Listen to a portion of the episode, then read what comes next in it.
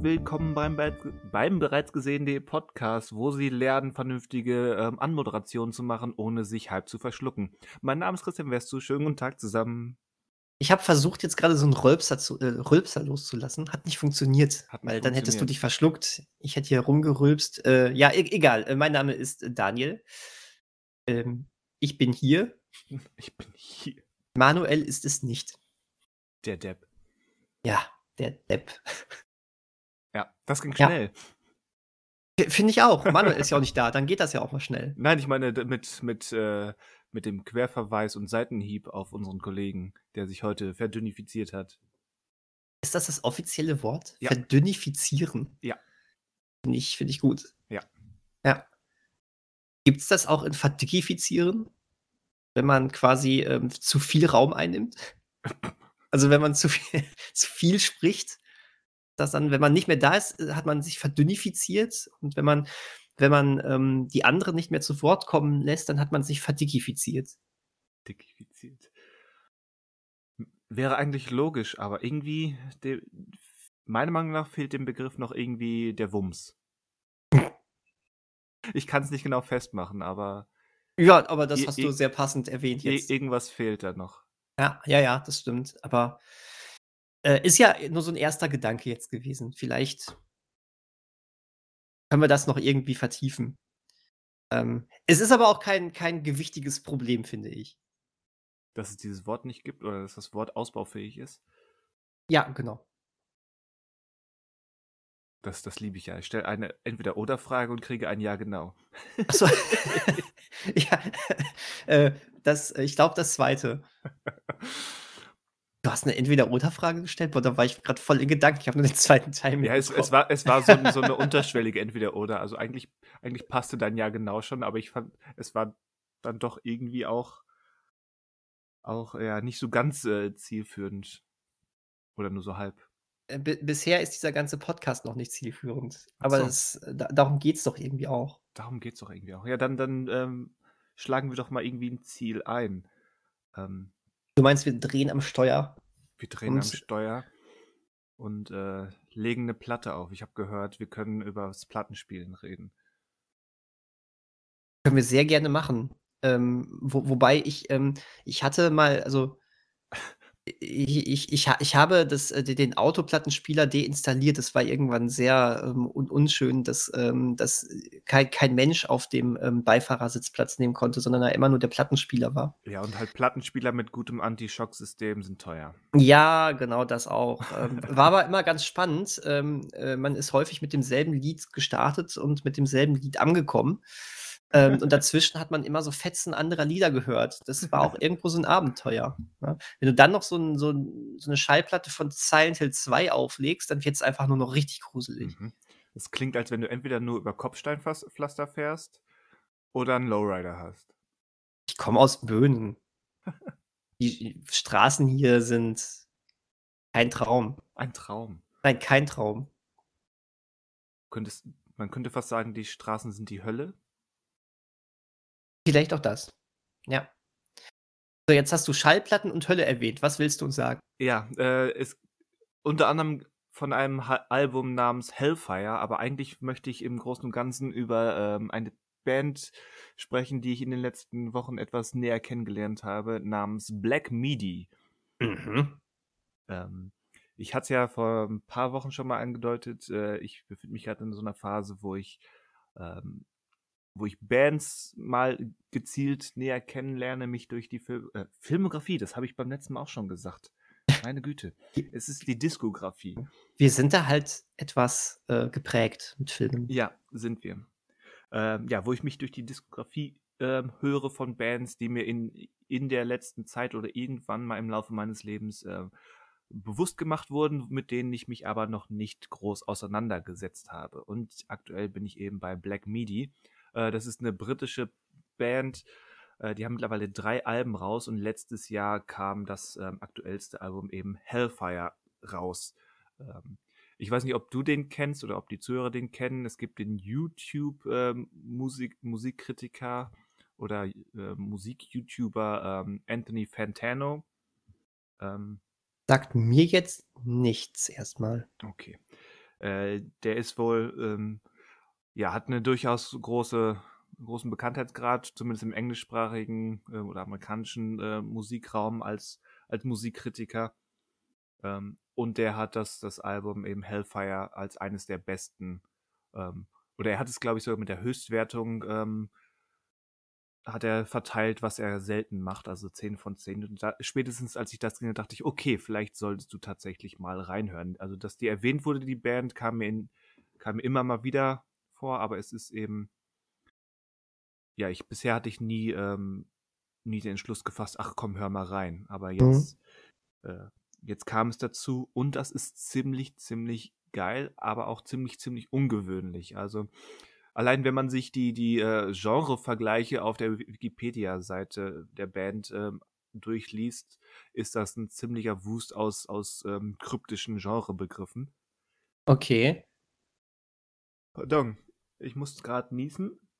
Äh, Kurz. wow. Gesundheit. Darf man das noch sagen? Laut Knigge? Gesundheit? Ich bin, ich bin langsam Ach. etwas na, etwas. Ich, ich nehme es an. Äh, bin, okay, gut. Ich bin nur froh, dass ich passend äh, den Regler am Mikrofon abgedreht habe. Ich finde es ja fast schon schade. Boah, weil der, der kam wirklich aus den tiefsten Untiefen. Mein Gott, das war wie, er, vom, kam, wie vom Blitz getroffen. Puh. Er kam quasi aus, aus dem Hellfire. Aus dem Hellfire, ja. Puh. So, so. Sind wir wieder, haben wir uns wieder gesammelt. Ähm, wo war ich? Ach ja, bei, bei, wild, bei einem Wust aus wilden Genrebegriffen. Ähm, da waren wir. Genau. Also, das, das reicht von ähm, experimentellem Rock, äh, Alternative Rock und äh, Prog Metal zu Post-Punk und ein bisschen Jazz Fusion. Ähm, das hört man noch alles da drin. Man hört ähm, Anleihen an die alten King Crimson Sachen, an Frank Zappa und so weiter. Aber eigentlich habe ich in, ich schon lange keine aktuelle Band mehr gehört, äh, die so neu und so revolutionär anders klingen. Also damit will ich nicht sagen, dass die die ersten sind, die so klingen, aber gerade für eine Band, die es mittlerweile doch so, ja, der Begriff Mainstream ist dehnbar, aber schon, schon auf den Weg dorthin gebracht haben. Ähm, das ist schon etwas, was ich in der Form nicht gehört habe. Also du hast da wirklich ähm, sehr, sehr aufwendige ähm, Schlagzeugrhythmen, einen ziemlich scheppernde Gitarren und Bass, also wirklich äh, volle Kanone. Ja. Und, und, dann, was die Band zumindest für mich besonders auf, ähm, auszeichnet und ähm, ja, irgendwie spannend, aber auch, denke ich, für viele gewöhnungsbedürftig mache, macht, äh, ist die Art, ähm, wie sie singen oder wie insbesondere einer der beiden Hauptsänger singt. Das ist ähm, Jordi Greep. Jordi Greep heißt er. Der hat eine mhm. sehr ungewöhnliche Art, ähm, zu singen oder es ist mehr eine Art Sprechgesang und dann noch mit einem in einem Ton oder mit einem, ich würde vermuten, es ist eine leicht, ähm, leicht verstellte Stimme, mit der er das macht. Also das ist sehr, sehr ungewöhnlich und dann eben diese, dieses Hin und Her aus Rhythmen und Geschwindigkeiten und Stilen, ähm, während dann, während es eben scheppert, ähm, haut er da irgendwelche seltsamen bis, bis ähm, kurios vorgetragenen Quasi-Gedichte oder, oder einfach nur Statements vor. Ja. Also das Lied Bum Bum Bum, das wird BM, BM, BM geschrieben, ähm, sagt, spricht er im Prinzip nur, dav nur davon, ähm, dass, dass eine Person, die er beobachtet, oder die das, das lyrische Ich, um, um den, die Deutsch, den Deutsch, Deutschunterricht der 9. Klasse zu zitieren, ähm, beobachtet, ähm, da singt er im Prinzip nur über den Magnificent Purpose, äh, mit dem diese Person doch über die Straße geht. Und ähm, allein dieses Lied, es ist, ich könnte, kann verstehen, wenn Leute das hören und sagen, öh, das ist doch irgendwie keine Musik mehr. Aber ich, okay, okay. Äh, ich find's ziemlich geil, muss ich sagen. Okay. Interessant. Also sagst du noch mal den Namen der Band, vielleicht, ja. die das Album Hellfire gemacht haben? Ja, Black Midi. Black Midi, okay. Das Album ist, glaube ich, von 2022, ne? Genau, also die haben das erste Album. Sehe. Das erste Album hieß Schlagenheim. Mhm. Ähm, sehr, sehr deutsch klingend. Dann Cavalcade äh, 2021 und Hellfire 2022. Und ähm, tut euch den Gefallen, naja, je nachdem, wie alt ihr als Zuschauer, Zuhörer seid, aber tut euch den Gefallen und googelt nicht, wie alt die Jungs sind. Okay. ähm, Weil das ist, das ist nicht erlaubt. Ein ähm, äh, kurzer Warnhinweis an dieser Stelle, weil ich äh, war neugierig und habe, äh, während du jetzt erzählt hast, mal kurz bei Wikipedia Hellfire äh, eingegeben und bin auch direkt auf Hellfire Album gestoßen. Ähm, das ist allerdings ein Album von 2005 von der Band 1349 oder 1349. Hm. Ähm, und ähm, ist wohl, äh, also ist wohl irgendein Metal-Album äh, und hier steht auch irgendwie, ähm, dass äh, äh, der, der, äh, der Sänger seine Weltanschauung mit dem Be Begriff Satanismus zusammenfasst. Und ähm, ev ev eventu eventuell ist das, ist das was anderes. Also äh, seit, seit, seit vor, also ne, nicht nur Hellfire vielleicht ähm, eingeben bei Spotify oder wo auch immer ihr gerne Musik hört, sondern äh, vielleicht wirklich gezielt Hellfire von Black Midi suchen. Nicht von 1349. Also, ich kenne das Album von 1349 nicht, vielleicht. ich, ich auch nicht. Ne? Also äh, äh, soll jetzt gar nicht, ähm, ist jetzt gar nicht böse gemeint, sondern nur wirklich, damit ihr das, äh, das richtige Album auch findet, von dem Christian jetzt gerade geschwär geschwärmt habt und ich plötzlich denkt, hä, was, was, was sagt der Mann da? Was sagt dieser komische Mann da? Und, äh, und hier wird die ganze Zeit nur Satan angebetet. Äh, da passt doch was nicht. Ja. Nochmal, ich kenne das Album nicht von 1349. Ich habe das nur mit Satanismus gerade gelesen und äh, mich nicht weiter damit befasst. Deswegen entschuldigt, falls ich da jetzt was ähm, irgendwie ein anderes Meisterwerk nicht, ich, noch nicht erkenne. und ich hatte gerade irgendwie ähm, Flashbacks an die Kindheit mit ähm, Satan von 1 Live.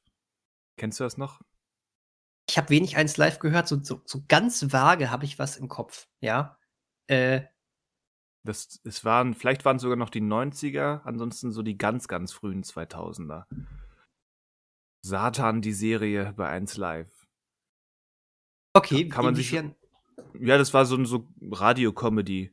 Das waren Aha. so, so Hörspiel oder ja, Hörspiel-Sketche im Radio halt. Und es war Satan so ein bisschen, ja, vielleicht nicht, vielleicht sogar tatsächlich inspiriert von einem Satan bei South Park. Hm. Ähm, weiß ich nicht, ich, ich kann mich auch nicht mehr konkret an die Ga- Gags oder so erinnern, aber halt an diesen Einstiegsjingle mit Satan, die Serie. Bei 1 Live. ah, großartig.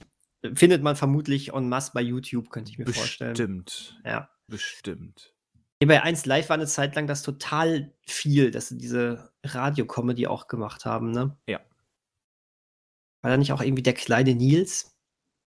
Ja, irg irgendwas, irgendwie sagt mir das auch was. Das ist aber nicht so hängen geblieben ähm, wie Satan. Das hat Satan so an sich. Das hat Satan so an sich, ja. Ja, ja. Ich dachte aber übrigens auch direkt, als du das gesagt hattest, an, an South Park. Das ist irgendwie, ähm, da ist Satan irgendwie hängen geblieben. Oder der von Tenacious D. Oder, ja, oder Dave Grohl, genau. Genau. Ein Rock-Battle, genau. Aber hat jemand mal ein Buch geschrieben oder ein Essay ähm, über, über die Darstellung von Satan bzw. Lucifer in Filmen? Nicht, dass ich wüsste, aber Mich würde es interessieren. sowas, sowas gibt's doch auf jeden Fall, oder? Das ist ja, ähm, oder vi- vielleicht müsste man da, ich könnte mir vorstellen, dass das eher so ein Kapitel in einer generellen ähm, Untersuchung zur Oder- Darstellung von religiösen Symbolen oder Religion in Film und Fernsehen ist. Aber sowas gibt es auf jeden Fall. Ja, also so wie du es jetzt formuliert hast, auf jeden Fall. Ich, ich würde es gerne oder ich würde das gerne lesen oder mir angucken, wenn es so ein Mhm. Video-Essay wäre. Würde ich jetzt Religionswissenschaften und Medienwissenschaften studieren, wäre das eigentlich ein perfektes Masterarbeitsthema. Ja. Ne? Könntest du sowohl in, also sowohl in der Medienwissenschaft als auch in der Religionswissenschaft verankern, dann hätte Ja. es jeweils einen anderen Schwerpunkt. Aber spannend. Was fällt uns denn da sonst noch ein? Also ich war nicht zuletzt, weil ich den Film vor ein paar Monaten nochmal gesehen hatte, ziemlich schnell bei Al Pacino in Im Auftrag des Teufels. Ja, auf jeden Fall. Ähm, kam bei Dogma auch ein Teufel vor? Ich habe den Film nicht mehr auf, so, so richtig im Kopf. Äh, ich glaube nicht. Also Ha. Alan Rickman als, als ähm, wie heißt er noch, der Herold? Der Erzengel, ne? Ja, Ja. Name ist mir gerade entfallen. Mit, Gabriel? Mit, nee, er ist doch. Nee. Er ist der Metatron, so.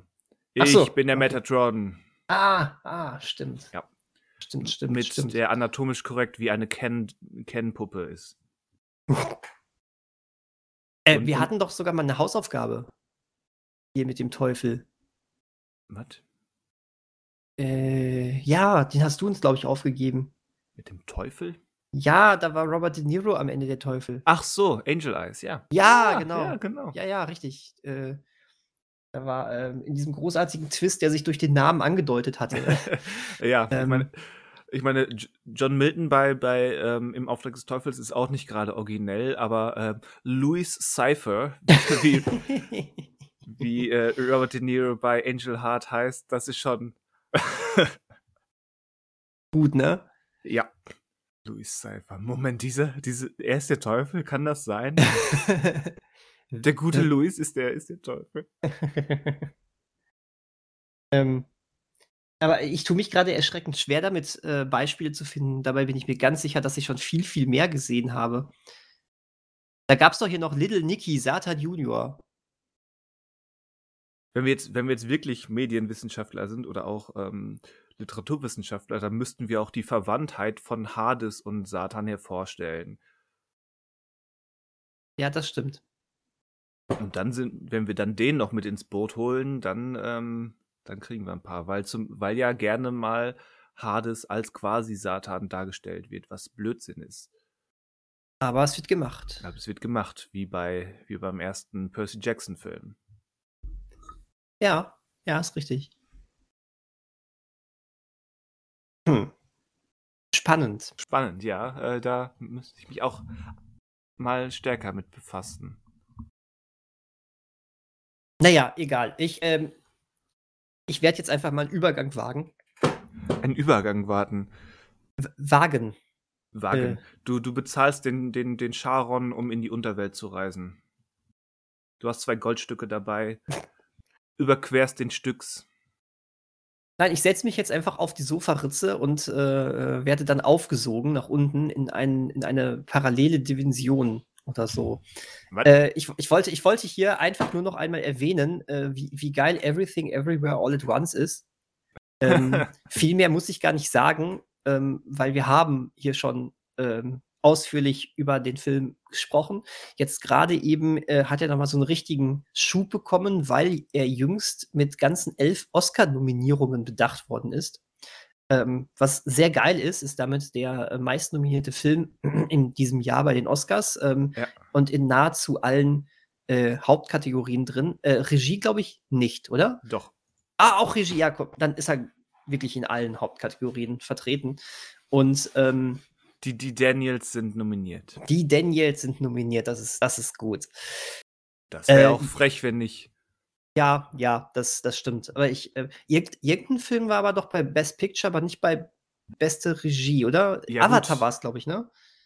Äh, muss ich nochmal nachgucken. Wir wollten ja eigentlich gleich über die Oscars Wir, wir, sprechen. wir, genau, deswegen aber das schieb, das aber ich wir meine, auf. bei, bei zehn Best Picture-Nominierungen und fünf beste Regie-Nominierungen, da gibt es Ja, zwangsläufig ähm, Filme, die das eine haben, das andere Ah, nicht. jetzt kommen wir doch nicht mit Mathematik.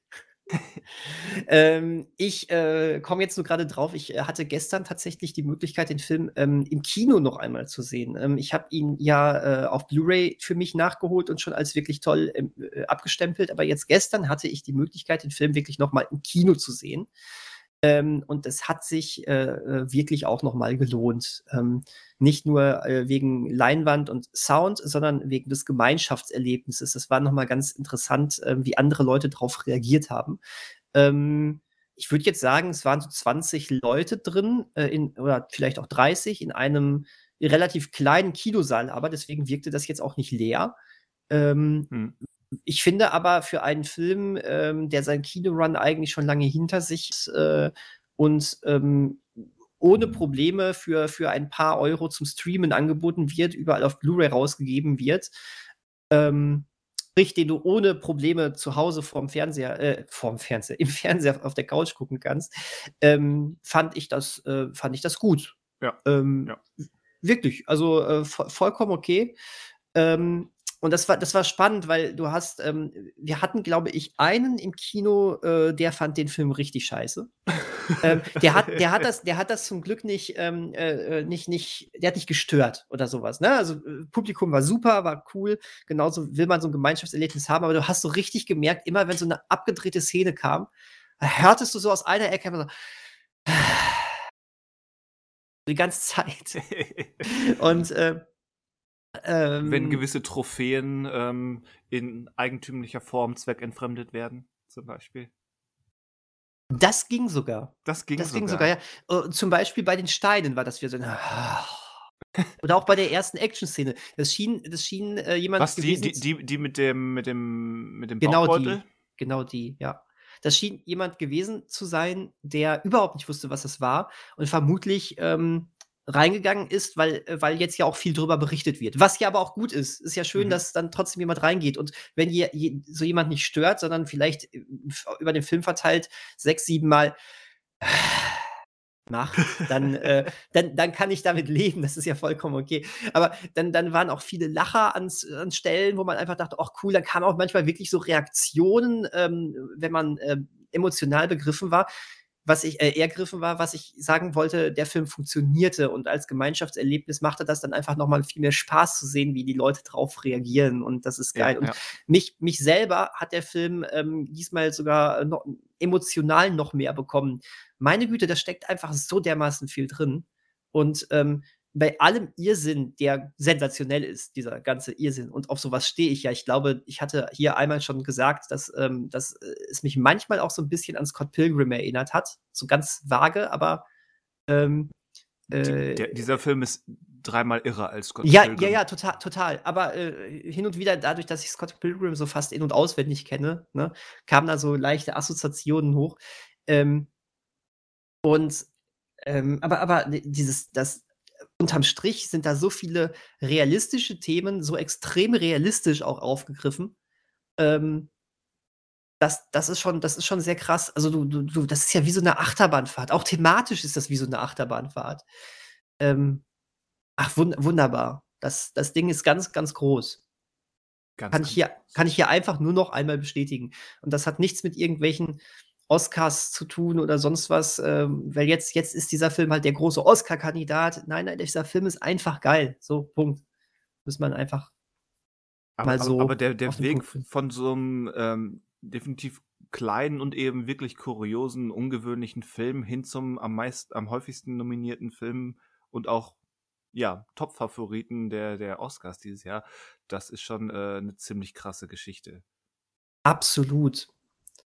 Ähm, und hier sei vielleicht auch noch mal auf einen Moment aufmerksam gemacht, den du, Christian, ähm, Manuel und mir in der Gruppe äh, weitergeteilt haben, äh, hast. Ähm, das war der ähm, Moment, als, wie heißt er? Äh, Ki Hui Huan. Ja, genau, äh, den Golden Globe bekommen hat. Ach so. Ne? Unglaublich schön. Die Rede von ihm. Ja. Ja. Und der wird wahrscheinlich, wann sind die? Anfang März bei den Oscars. 12. März. 12. 12. März. März ähm, die Chancen stehen gut, dass er das äh, dort noch einmal wiederholen darf. Schön. Weil, ähm, ja, ich, ähm, wenn ich mir das so angucke, die Konkurrenz, ähm, ich denke, ich denke, äh, das wird er mit nach Hause nehmen. Sollen, sollen wir das jetzt einfach als Übergang nutzen ja, und weiter definitiv. sprechen drüber? Weil jetzt sind wir drin. Ne? Ja, ich habe nur weil das kann ich mir nicht entgehen lassen, auch wenn, wenn ich es vor ein paar Wochen erst gemacht habe. Ähm, aber das du hast es dir vor ein paar Wochen entgehen lassen? Nein, da, also. ja gut, das war, ja, du hast im Prinzip recht, meine Satzkonstruktion lässt diese Deutung äh, zu. Nein, das, das, da muss ich an mich selbst appellieren, doch in Zukunft ähm, die Übergänge auch, auch innerhalb eines fließenden Gesprächs äh, besser zu gestalten. Was ich sagen wollte, ähm, dass dir der Film so, so viel auch emotional so viel gebracht hat, obwohl du korrigiere mich, wenn ich falsch liege, immer noch nicht ähm, In the Mood for Love gesehen hast. Habe ich nicht gesehen, tatsächlich. Weil das hatte ich mir ja vor ein paar Wochen, als ich eben In the Mood for Love nochmal gesehen hatte, da habe ich auch nochmal ausgeholt und auf Everything Everywhere All at Once äh, verwiesen, weil der Film, also In the Mood for Love, eine, ein zentraler Referenzpunkt äh, im Film ist. Mhm. und ich das Gefühl hatte, ähm, dass beide Filme von dieser Synergie äh, profitieren. Wo zum, Okay, Beispiel, wo zum Beispiel die Referenz an Ratatouille. Rakakuni, ähm, das ist eine Referenz. Also die, die ist witzig, wenn man das kennt. Ähm, und das, was damit gemacht wird, ist auch mehr als nur ein Gag. Aber ich finde, Ratatouille gewinnt dadurch nicht besonders viel, Nein, ähm, nein, nein, nein.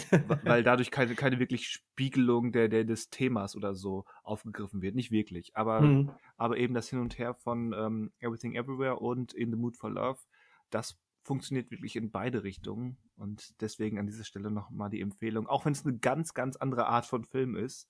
Ähm, In the Mood for Love von Wonka Wai. Ähm, Meisterwerk. Ka- Kann man gerade wo sehen oder? Ähm, in meinem Blu-ray-Regal. Also Leute, geht äh, zu Christian nach Hause. Ja. Ich weiß gar nicht, ich hatte beim letzten Mal nach, nachgeschaut, welche, welcher, äh, welches Label das ist, aber irgendein deutsches Blu-ray-Label bringt seit, ähm, seit letzten Herbst ähm, die komplette Filmografie von Wonka Wai in wunderschönen, ähm, wunderschönen Editionen heraus, Blu-ray und 4K, immer im Doppel. Ehrlich. Da sollte man mal zugreifen, auch wenn es dann ähm, ein Film für 25 bis 30 Euro ist, aber manchmal sollte man das. Gutes. Gutes. Ich, ich werde auf die äh, westische Videothek erstmal ausweichen. Aber tut es. so, so. ähm, genau, du sagtest gerade schon, ähm, als bester Nebendarsteller hat Mr. Kwan ähm, große, große ähm, Chancen. Ähm, wer, wer war jetzt noch nominiert? Ich muss mal hier einmal. Ich habe mir so Ja. viel hier geöffnet an Sachen, über die ich in der Theorie sprechen könnte, noch, falls uns äh, der Redebedarf ausgeht. Äh, das habe ich, jetzt habe ich einfach mal vergessen, die Liste der Oscar-Nominierungen zu öffnen. Ähm, ja, gut. also, äh, also bei den besten. Nebendarstellern, da, da klauen sich schon mal die beiden, ähm, die beiden Jungs aus The Banshees of Inisherin, Brandon Gleeson und Barry Cogan, äh, gegenseitig die Stimmen. Okay, ja, scheiße. Ich meine, was nicht ausschließt, es gibt, es gibt mehrere Fälle in der Geschichte der Oscars, ähm, wo ähm, entweder eine Person für mehrere Sachen nominiert waren oder zwei Personen aus dem gleichen Film nominiert waren und dann trotzdem gewonnen haben. Also das Mhm. kann passieren. Ähm, Gerade weil eben auch bei Brandon Gleeson wieder der Vorwurf im Raum stand, dass er eigentlich ja Hauptdarsteller ist, Ja, e- okay, eben auf ja. einem Level mit Colin Farrell, der als Hauptdarsteller nominiert wurde. Aber Mhm. das ist auch Standard bei den Oscars. Äh, dann ist noch nominiert äh, Judd Hirsch für Steven Spielbergs The Fablemans. Mhm. Und ähm, zur Überraschung vieler ähm, Brian Terry Henry für Causeway, den es bei Apple TV Plus äh, zu sehen gibt, mit Jennifer Lawrence. Der Film sagt mir gerade gar nichts. Deswegen hat das auch die meisten überrascht, dass, äh, dass es dann doch zu einer Nominierung gekommen ist. Okay. Auch, auch weil eben viele ähm, so die Narrative eigentlich beschworen hatten, wenn jemand nominiert wird, dann Jennifer Lawrence, weil es ihr quasi Comeback nach so einer gefühlten ähm, ja, Abschottungspause von Hollywood ähm, war. Mhm. Aber es ist Brian Terry Henry gew geworden. Was ist das für eine Art von Film? Einfach, sag mal, irgendwas Genremäßiges. Ich, weiß- ich kann das ist im weitesten Sinne ein Drama. Also Okay. Nichts drunter vorstellen. Witzig. witzig. Vor allem, ich habe ja auch schon die Oscar-Nominierung durchgeguckt. Mir ist dieser Filmtitel irgendwie voll durchgegangen. Na gut. Äh, bin Aber, gespannt. aber eben die, die, die Weisheit der, derjenigen, die sich zumindest in Übersee mit, mit den ganzen Awards-Kladderadatsch beschäftigen, äh, liegt darin, dass Brian Tyree Henry ähm, sich glücklich schätzen kann, hier dabei zu sein. Zum Gewinn wird es nicht reichen, auch weil eben Ke Huy Kwan äh, so ziemlich alles gewonnen hat auf dem Weg zu den Oscars. Und er ist ein unfassbarer Publikumsliebling. Das darf man jetzt nicht vergessen, ne? Ja, auch weil eben seine Narrative, ähnlich wie die Narrative von Brandon Fraser, eben die Mhm. des, des Comebacks ist. Ähm, was aber auch immer so, ein- so ein bisschen so ein zweischneidiges Schwert ist, weil eben, ähm, ich meine, Hollywood oder auch die Academy, das ist keine wirklich greifbare Masse. Also klar, die Academy ist irgendwie greifbar, weil es alles festgeschriebene Mitglieder sind. Aber auch die sind ja irgendwie so ein, so ein Blob von Meinungen. Von daher Ja. ist es immer, immer gefährlich, da so grundsätzliche Statements abzulassen. Aber gerade was eben diese beiden betrifft, Brendan Fraser und Ke Huy Kwan, ähm, die hatten, haben halt ähm, wirklich Schwierigkeiten gehabt, ähm, nach zurückliegenden Erfolgen dann weiterhin ähm, ja, Jobs zu finden. Mhm. Ähm, die wurden wirklich, ja, nennen wir es mal ein bisschen provokativ geächtet und, und ähm, an, an den Rand gedrängt in, in die gefühlte Arbeitslosigkeit oder sich anders umzuschauen. Und ähm, dass sich jetzt Hollywood, wie gesagt, verallgemeinernder Begriff, aber na, benutzen wir ihn mal, dass sich jetzt Hollywood quasi selbst auf die Schulter klopft mit dieser, mit dieser wunderschönen, berührenden ähm, Comeback-Geschichte. Ja, ja, wie gesagt, klar. zweistelliges Schwert. Klar, klar. Ändert nichts daran, äh, dass, dass insbesondere ähm, Kehoi Kwan ähm, großartig war im Film und die Auszeichnung mehr als verdient hat. So ist es weil der Film eben, wie du schon sagtest, mehr ist als einfach nur ähm, Gags und, und Irrsinn. Mhm. Ähm, da steckt emotional einfach auch so viel drin. Mal ganz davon ab, dass er eben auch so eine Doppelt- und Dreifachrolle hier spielt durch diese ganze Multiversums-Sache. Also da, mhm. da spielt, kann er Facetten ausspielen, die, für die man sonst ähm, drei Filme braucht. Richtig. Und der macht es mit einer so unfassbaren Leichtigkeit. Ja. Ja. Und dass alle vier oder dass vier Darsteller von Everything Everywhere nominiert wurden, sagt auch viel darüber aus, dass das eben mehr ist als nur ähm, cool inszenierte Gags und, und ähm, kreativer Irrsinn durch Skript und Regie.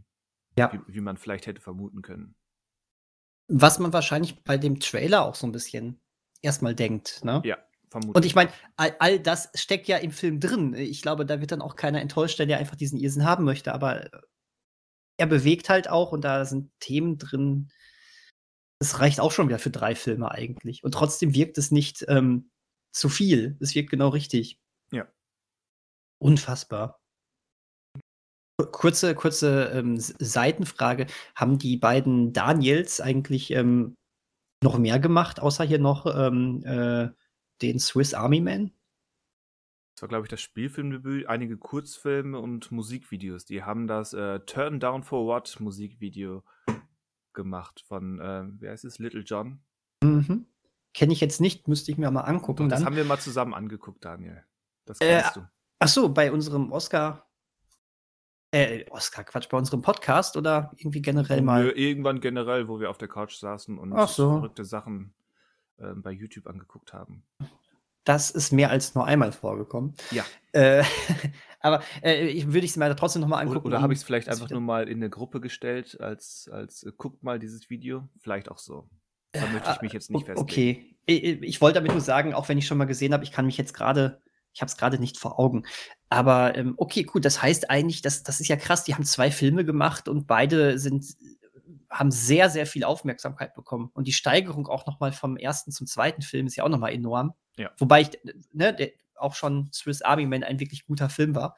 Da bin ich ja sehr gespannt, äh, was, was da jetzt bei denen weiter, weiterkommt und äh, inwiefern jetzt dieser große, ähm, dieser große Preisregen, selbst wenn sie jetzt nichts bei den Oscars abräumen würden, äh, dieser Film ist vier, elfmal nominiert, das ist schon, das ist schon geil. Und ähm, ob das Auf Auswirkungen darauf hat, weil das, wow. Ich meine, die haben jetzt wahrscheinlich ganz viele Chancen, aber da ist auch ganz viel Druck dann dahinter.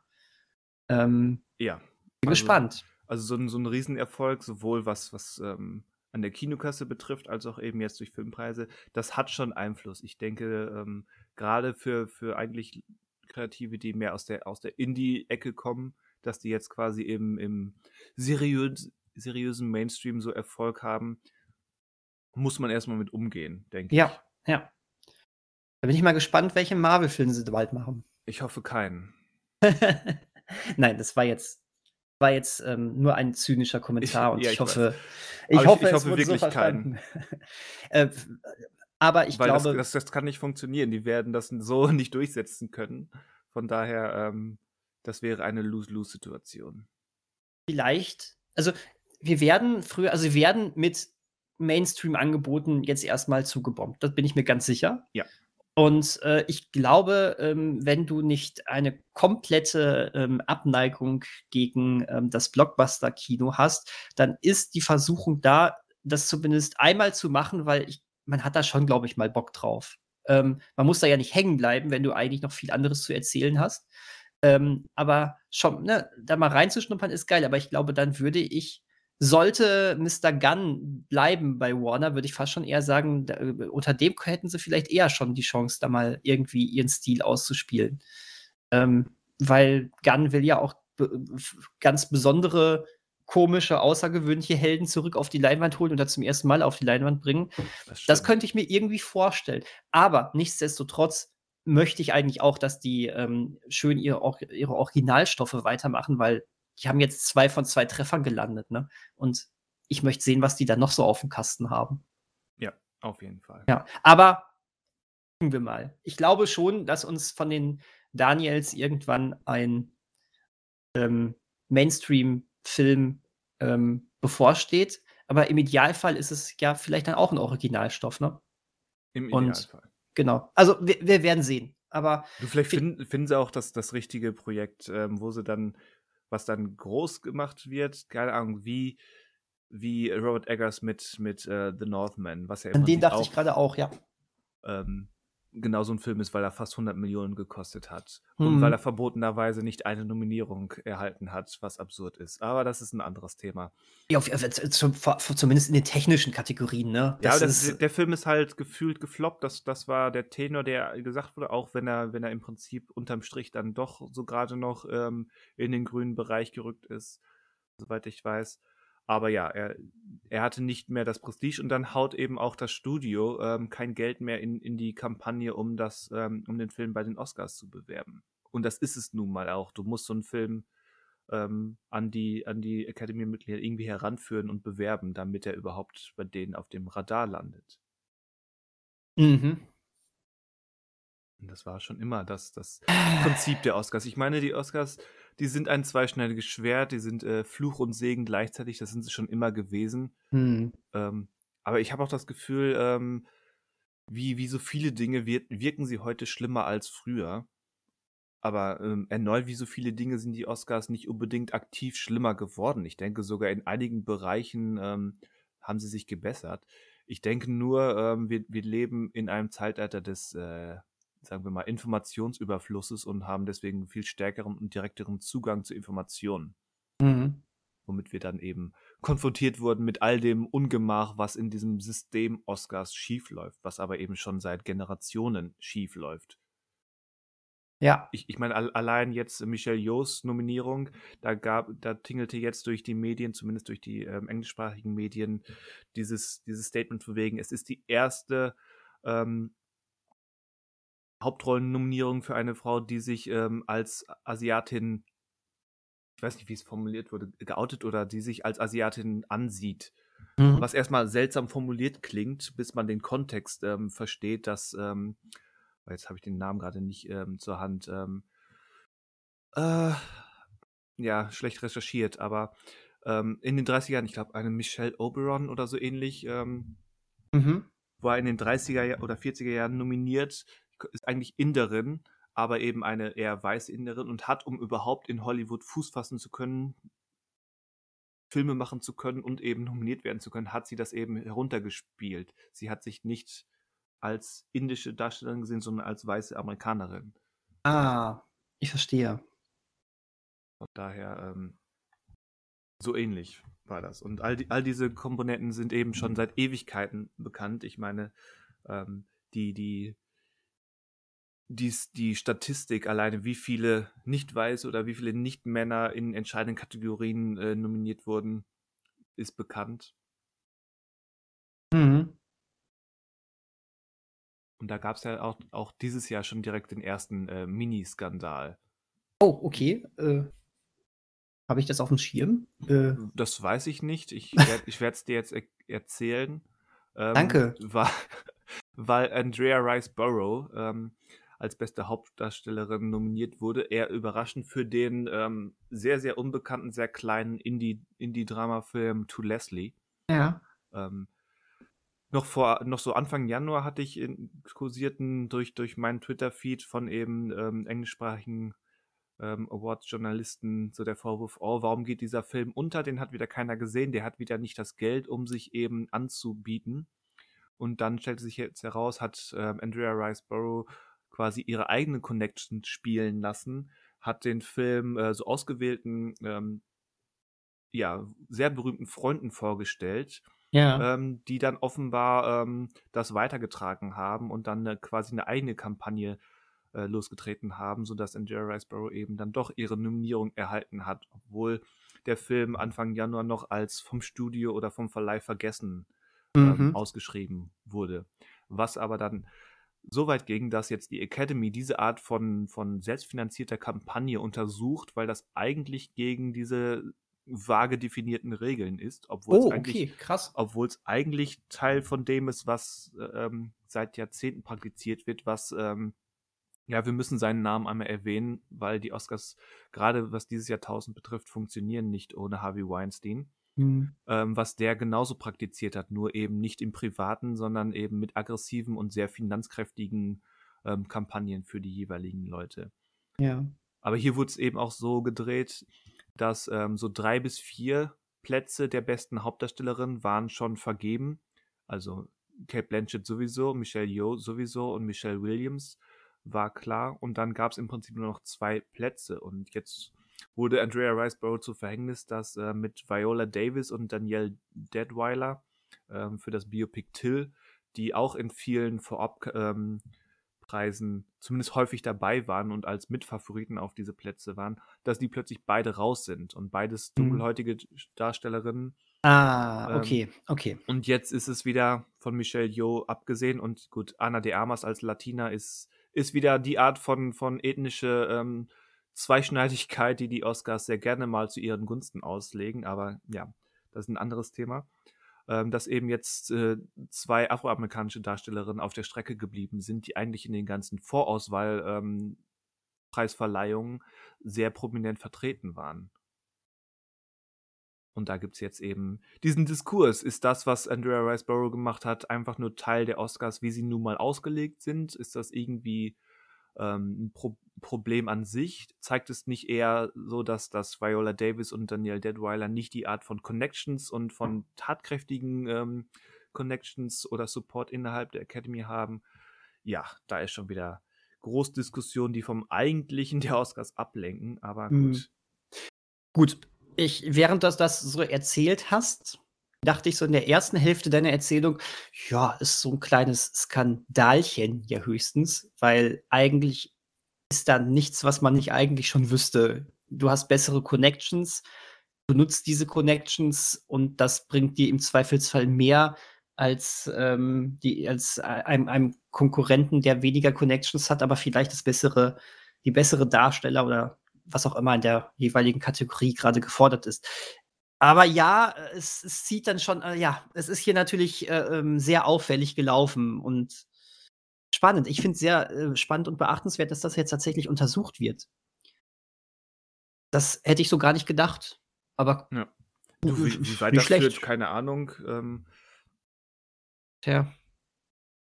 ist wahrscheinlich wieder ähm, ein Aktionismus am falschen Beispiel. Ja, was, ver vermutlich. Also, ich finde es hier jetzt gar nicht, ja, es ist schwer. Natürlich sollte so etwas gar nicht sein. Ne? Es sollte eigentlich nur um die Leistung gehen, aber äh, komm. Ja, gut, das, das So. funktioniert nicht, wenn hier Darsteller im Prinzip für sich selbst abstimmen können. Genau. Ähm, Das ist ja nun mal das System bei, von den Oscars, love it or hate it. So funktioniert das. Komm, es ist ja auch- deswegen ist auch eigentlich die wichtigste Maxime zu verstehen, dass die Oscars nicht äh, der finale Entscheider darum sind, wenn es um Filmqualität sind. Dafür haben sie auch Genau. zu, zu oft objektiv gesagt daneben gelie gelegen. Auf jeden Fall. Ähm, da, das ist es irgendwie. Ich weiß nicht, wie es bei dir ist. Also, ich denke mir immer so, ach, eigentlich ist mir scheißegal, wo jetzt welcher Oscar vergeben wird und sowas, weil es hat, es hat keinen größeren Einfluss irgendwie so in meiner Wahrnehmung auf den Film. Aber dann, dann kommt doch wieder die Oscar-Nominierung und ich finde es voll cool, darüber zu sprechen und mich damit auseinanderzusetzen. Und ja, äh, dann, dann gerade so Filme wie Everything, Everywhere, All at Once, die es auch einfach mal verdient haben, kriegen dann dadurch auch noch mal einen Schub, weil ich glaube, viele Leute jetzt das erste Mal von diesem Film hören. Das ist cool.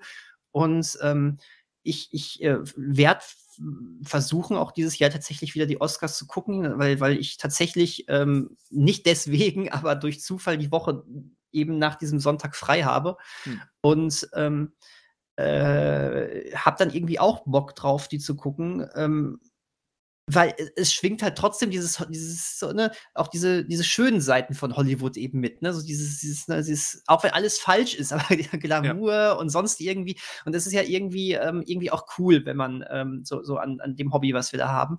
Ähm, ich, ich kann, also ich weiß nicht, ich, ich kann diese, diese, diese schönen Seiten von dieser äh, Oscar-Nominierung, von der Oscar-Verleihung und so kann ich irgendwie genießen. Mir sind die anderen Sachen trotzdem bewusst und ich sehe die ganze ja. Veranstaltung auch extremst kritisch und ähm, äh, am, am, Ende, ähm, am Ende ändert das überhaupt nichts äh, von, an der Einschätzung, die ich von einem Film habe. ähm, und freu, ich freue mich dann trotzdem, wenn, wenn jetzt zum Beispiel Everything Everywhere All at Once einen Großteil seiner elf Oscar-Nominierungen auch wirklich einheimsen kann. Ne? Dann freue ich mich trotzdem für den Film. Und ähm, das ist so ein Widerspruch, aber irgendwie, ähm, ich hasse die Oscars und ich liebe die Oscars. Das ist ganz merkwürdig. Ja, das, das war ja auch mein Wortlaut, also was das gesamte äh, Awards-Geschehen betrifft, als ich den, den, den Clip von der Preisverleihung von Ke Hui Kwan ähm, verlinkt hat, den du gerade angesprochen hattest. Hm. Dass, ähm, dass solche Momente, ähm, wenn dann ehrliche Emotionen und wenn, wenn Leute verdientermaßen gerade ihren, ähm, ja, ihren, ihren Ruhm ernten quasi, ähm, dass das doch irgendwie zeigt, dass das ähm, zumindest für irgendwas gut ist. Ja. Dieser, dieser ganze Unsinn. Ja, ja. Absolut. Sollen wir mal einmal kurz unseren ähm, Service, äh, unserem Service-Gedanken nachgehen? Service-Gedanken? Ja, ja, äh, ich kann mir vorstellen, dass, ähm, dass nicht alle unsere Hörer ähm, äh, so, so direkt verfolgen, welcher Filme denn jetzt wo wie nominiert sind. Ich möchte jetzt nicht in allen Kategorien alle Nominierte vorlesen. Aber, äh, das wäre das wär ein bisschen aufwendig, ja. Es wäre aufwendig und äh, scheiße langweilig. Aber wir können ja vielleicht mal einmal kurz die zehn Nominierten für in der Kategorie bester Film einmal erwähnen. Ähm, ich glaube, dass, ähm, das, lässt sich, das lässt sich mal einmal einmal vertreten. Das lässt sich ähm, vertreten. Ja, die Hälfte von denen ist noch nicht in Deutschland erschienen. Ja, das, Drittel, das, ist richtig. Aber tatsächlich ähm, äh, sind wir diesmal in einem Jahr. Es gab mal Jahre, wo ich äh, kaum einen Film kannte, der da drauf ist, weil viele noch nicht gestartet sind und mir noch sehr unbekannt waren. Diesmal sind aber auch, also das meiste, also gehört habe ich von allen, bis auf von einem tatsächlich. Bis auf von einem? Ich, ja, gut, ich, ich schätze mal der Sarah Polly-Film. Die Aussprache. Ja, Women Talking im Original. Ja, da, äh, also den Titel habe ich schon mal gehört, aber äh, der war mir jetzt am unbekanntesten von allen. Aber alle anderen äh, habe ich, hab ich entweder gesehen oder sie stehen auf meiner Will ich unbedingt gucken Liste. Oder von mir aus auch, ja, muss man wohl mal gesehen haben, Liste. muss ähm, man gesehen haben. Ähm, aber deswegen hier, hier bin ich, ähm, ich fühle mich jetzt irgendwie nicht verloren. Also, welche zehn Filme haben wir in der Nominierung? Komm, ähm, ich sag einen, du sagst einen. Mhm. Tatsächlich interessanterweise Top Gun Maverick. Ja, da war tatsächlich aber auch mit zu rechnen. Also mittlerweile durch alles, die ganzen Vorab-Kategorien, dass der durchaus einen Nerv getroffen hat. Und dass er aber auch zusätzlich ähm, bestes Drehbuch erhalten hat, das ist eher überraschend. ja, ich meine, ähm, für einen Top Gun-Film das Drehbuch auch wirklich nicht verkehrt. Der Film macht ja sehr, sehr vieles sehr viel besser als der erste Teil. Eben, wäre er nur Schall und Rauch und nur gute Bilder, ähm, dann hätte er nicht äh, diesen Eindruck hinterlassen. Also das Richtig. ist schon ein gutes, funktionales, eigentlich perfekt strukturiertes ähm, Drehbuch. Ja. Aber ist es ein Oscar-Drehbuch? Naja, egal. Das lässt sich, über sowas lässt sich ja immer vortrefflich diskutieren. Auf jeden Fall tatsächlich Top Gun Maverick als bester Film nominiert. Hätte niemand gedacht, äh, bevor dieser Film gestartet nee. ist, glaube ich. Und damit ist Jerry Bruckheimer jetzt erstmalig ein Oscar-nominierter Produzent. Komm, nochmal so in der letzten Phase der, der, der Karriere, das ist doch irgendwie geil. Ja. irgendwie ist das cool. Äh, und dann, so vielleicht aus deutscher Sicht, ähm, haben wir auch überraschend ähm, stark vertreten ähm, im Westen nichts Neues. Also die Neuverfilmung des Romanklassikers von Erich Maria Remarque für Netflix. Mhm. Wir haben ja auch schon drüber gesprochen, glaube ich. Haben wir? Ja? Oder haben wir das hinter den Kulissen getan? Nee, wir haben hier doch, glaube ich, schon gesprochen. Manuel hatte, glaube ich, auch schon drüber gesprochen. Nein, Manuel hat den noch gar nicht gesehen, wie, Ach doch, so. wie er doch geschrieben hatte. Ich meine, wäre er hier, könnte hm. das jetzt nochmal noch mal bestätigen, aber Was er hat sich ja verdünifiziert. Das stimmt, der ist, äh, der ist im Westen verschollen. Im Westen verschollen. Ähm, ja.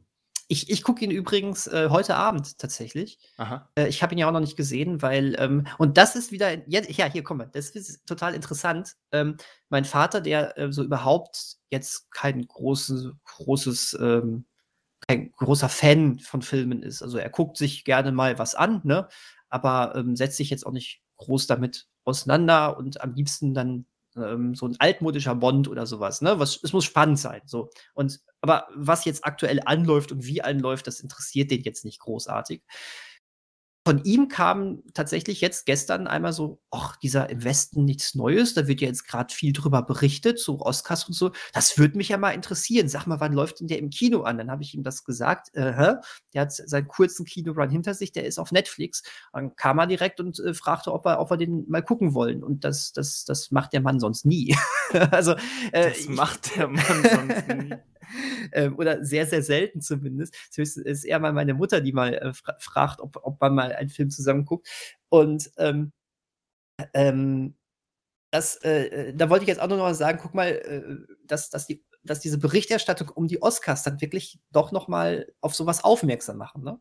Ja. Das gra- fand ich Gerade wenn dann ein. Deut ein deutscher Film ähm, für den normalen ähm, besten Film nominiert ist. Nicht nur für den besten fremdsprachigen oder internationalen Film, sondern der beste Film des Jahres. Ich glaube, ich habe das schon bei Parasite gesagt. Ich halte es trotzdem irgendwie für ähm, uncool, dass ein Film bei bester Film und bei bester Film, fremdsprachiger Film Ja, gleichzeitig die, nominiert diese werden diese kann. Ghetto- Ghetto-Kategorien sind immer ein zweischneidiges Schwert. Ja. Ähm, genauso wie eigentlich die Unterzei Unterscheidung mit, mit animierten Filmen und Dokumentarfilmen nicht existieren dürfte. Aber die, der Umkehrschluss wäre, dass zu 99% diese Filme dann gar nicht nominiert würden. Ja, nein, es ist richtig, ist ja. Es ist ja auch okay, es hat mich damals bei Parasite dann ja auch gefreut, aber es ist so komisch dann dann zu lesen, dass der Film ist einfach mal bester Film und bester fremdsprachiger Film. Äh, Im Idealfall sollte das eben Bühne für 2 Filme bieten. Und, ne, also, ich bin da nicht so ganz glücklich mit, dass es da Überschneidungen geben darf. Nein, aber in dem Moment, ähm, du kannst ihn ja nicht rausnehmen, weil du kannst ja nicht einen anderen Film als besten fremdsprachigen Film des Jahres auszeichnen, wenn ein fremdsprachiger Film, und die, die Oscars sind nun mal ein amerikanischer Preis, das muss man sich immer bewusst machen, ähm, wenn dann ein anderer nicht englischsprachiger Film ähm, bester Film generell wird. Ja, aber aber so sollten dann also, das ist genauso Quatsch, aber dann, äh, so sollte dann nicht bester Film sich beschränken auf auf, äh, nur amerikanischsprachige Filme? Weil sonst macht die ganze Kategorie bester fremdsprachiger Film doch Ja, auch wieder gar keinen aber, Sinn. aber dann gibt es nicht englischsprachige, amerikanisch produzierte oder koproduzierte Filme, ähm, die du da eigentlich mit reinnehmen könntest oder und dann plötzlich nicht. Dann wird es schwammig mit der Auslegung, wo Natürlich die, wird Grenze, es wo die, natürlich wo die wird das Grenze schwammig, ist. aber es ist auch jetzt schwammig. Also, Ja. Ähm, ich mir ist das vorher aber auch nie so aufgefallen, äh, dass da Das, dass das jetzt meine ich ja. Wir leben halt, wir haben halt einen viel direkteren Bezug zu dem, was es sonst noch gibt, Ja. was hinter den Kulissen ähm, passiert, was, was die Geschichte der Oscars betrifft. Von daher wird uns auch bewusst, äh, was, was für ein seltsames und schwammiges Konzept hinter vielem steckt. Ah, verrückt. Aber i ist egal. Auf jeden Fall, äh, Westens Neues neunmal generell nominiert. Ja. So so war noch nie ein deutscher Film so häufig nominiert, äh, auch noch nie als bester Film nominiert. Ähm Also ich habe ihn schon gesehen, ich fand den technisch beeindruckend. Mhm. Inhaltlich, hm, weiß ich noch nicht, was eher damit zusammenhängt, dass er als Adaption ähm, sich dann doch einige Freiheiten nimmt und dann ähm, in etwas andere Richtungen geht. Ja. Ist schon ein guter Film, aber ein bisschen, ja, etwas weniger hätte ja auch funktioniert. Ich Ähm, finde, es ist ein bisschen besser weggekommen hier, als, als er verdient hätte. Aber auch kein Ärgernis, ne? Wie man's Nein. manchmal schon Nein, mal nein, hatte. es, es ist kein Green Book. Okay. Ja, dass Green Book bei den Oscars so abgeräumt hat, fand ich ja auch ähm, fand ich ja auch blöd. Äh, auf der anderen Seite, äh, fand ich den Film ja wesentlich, ähm, besser als du jetzt, weil ich die Problematik auch nicht so krass im Vordergrund sehe, aber ich habe den Film auch nur einmal gesehen und ich äh, der braucht tatsächlich mal 'ne Zweitsichtung und da muss ich mal mal drauf mal drauf achten, ob ich da nicht vielleicht irgendwie 'ne falsche Brille auf hatte dann. Ähm, aber, äh, nein, bei den dass er aber kein bester Oscar F Film war, das ähm, da sind wir uns uns einig. Aber er ist halt so 'n typischer Oscar-Kandidat irgendwie gewesen, ne? Tja. Tja, also im Westen nichts Neues. Ich bin gespannt. Ich sehe ihn ja komplett ohne Vorkenntnis. Ich habe weder den alten Film noch das Buch gelesen. Deswegen bin ich Hm. dann gespannt. Ich kann den Film nur als das, was er ist und nicht als Adaption bewerten. Was Ja. vielleicht ja auch mal ganz spannend ist. Was glaube ich auch ganz spannend ist, ja. Ja, ähm, dann, äh, gut, Everything Everywhere All at Once haben wir jetzt schon zu Genüge besprochen, ist als bester Film nominiert. Ähm, Triangle of Sadness ist als bester Film nominiert. Ja. Ähm, interessant, ich kenne von dem Regisseur äh, Eric Hammondorf, heißt er, ne? Nein. Nein? Was? Oh. Wo bist du denn jetzt gelandet? Der Regisseur Ach, das sind die Pro das sind, so, der, sorry, der heißt Ruben Östlund, der das sind die, Regisseur. das sind die Produzenten, Entschuldigung. ähm, das sind die Produzenten. Ähm, auf, auf jeden Fall hat der äh, The Square auch gemacht. Da bin ich jetzt aber richtig. Ja. Ähm, den kenne ich von ihm. Den fand ich ähm, schräg und irgendwie interessant. Und das, was aber, ich von. aber höhere Gewalt hast du noch nicht gesehen? nein, Mit dem er eigentlich so richtig berühmt wurde? nee, den Ja, dann ich hol nicht. das mal nach, weil den fand ich besonders gelungen. Werde ich machen. Okay. Höhere Gewalt. Okay. Mit einer Familie irgendwo in, in, im- Skiurlaub. Ah, ist das der, der, der, ähm, der äh, auch geremaked wurde? Ja, in einem sehr freien Remake, was keiner gesehen hat. Äh, ge- ja, ja, Will genau, ich weiß. Ja. ja, genau, genau. Aber ah, dann habe ich davon aber gehört. Der steht auf meiner Cookliste. Ich wusste nicht, dass der vom Regisseur ist. Okay, Ja. cool. Ähm, Also da ist eine, spannend. eine Familie im Skiurlaub und dann sitzen sie auf der, auf der Terrasse draußen und dann kommt ähm, eine, eine, Lawine. Lawine. eine Lawine besonders nah. Es passiert eigentlich nichts, aber es ist schon so, so wildes, wildes Schneegestöber durch den aufgewirbelten Schnee. Und der Familienvater ähm, schützt erst sich selbst und ähm, lässt seine, seine Kinder und seine Frau da quasi offen auf der Terrasse zurück. Und das führt zu einem Riss im Familiengefüge, was dann den Urlaub so ein bisschen schwierig gestaltet. ähm, Sehr guter Film. er, er, er, mag gerne so zwischenmenschliche und soziale Sachen, ne? Insbesondere ähm, weil, soziale Sachen. Also ihm, ihm Ja. geht es weniger um die Individuen als mehr um das, das Prinzip Männlichkeit im, im jetzt bei, bei höherer Gewalt, dann die, die, die Kunstwelt bei The Square und Mhm. jetzt ähm, ähm, Triangle of Sadness soll wohl die High Society und die, die oberen Genau. Prozent, ähm, ich sag mal, aufs Korn nehmen. Äh, absolut. Ähm, spielt auf einer, auf, einem, auf einer Kreuzfahrt. Ähm, und soll wohl ähm, eine wunderbare Kotzszene enthalten, dieser Film. Eine wunderbare Kotzszene, ja schön. äh, ich bin gespannt. Also auf, auf den, ähm, auf den freue ich mich, wenn ich ihn äh, endlich mal sehe. Der lief hier schon vor längerer Zeit im Kino. Ähm, Ja. Sollte eigentlich irgendwann mal jetzt ähm, zum streamen oder zum auf Blu-ray besorgen holen äh, kommen. Äh, da freue ich mich sehr drauf, weil ich glaube, dass der Film auch meinen Humor treffen könnte. Äh, mit ähm, Woody Harrelson, ne? In einer, in einer Rolle. Ja, unter anderem, ja. Hm? Okay, was haben wir noch? Was haben wir noch? Ja, du hast ja schon die Aussprache alias Women Talking erwähnt. Der kommt erst noch zu uns. Mhm. Ähm, es ist nach, nach Ewigkeiten. Wie lange ist Away from Her her? Ähm, der nächste Film von ähm, Schauspielerin und Regisseurin Sarah Polly. Mhm. Ähm, ziemlich starbesetzt äh, mit, mit Rooney Mara, ähm, Jesse Buckley und so weiter, Claire Foy. Ähm, bin ich sehr interessiert dran. Aber das steht eben noch aus. Der kommt ähm, am 9. Februar. Okay, also kommt jetzt bald. ist so einer dieser ähm, in Deutschland klassisch positionierten Oscar-Starttermine. Einen Monat Genau. davor. Hm. Ja. Ähnlich wie, wenn ich mir mal direkt einen nächsten Film schnappen kann, ähm, wie, wie Tar Mhm. mit Kate Blanchett als, als Dirigentin. Ähm, was komisch ist, dass der relativ spät in Deutschland startet, weil es eine deutsche Koproduktion ist und er in Deutschland spielt. Mit der großartigen Nina Hoss in einer in der zentralen Nebenrolle, die leider nicht Oscar nominiert war, obwohl sie eigentlich ähm, durchaus hoch im Kurs war. Okay, ja, de, den, den Trailer hatten wir hier, glaube ich, schon einmal kurz besprochen. Ja. Ähm, ich, der war mir ja ein bisschen zu arthausig. äh, hatte ich ja gesagt. Also ich Ja. habe ja durchaus Interesse an diesem Film.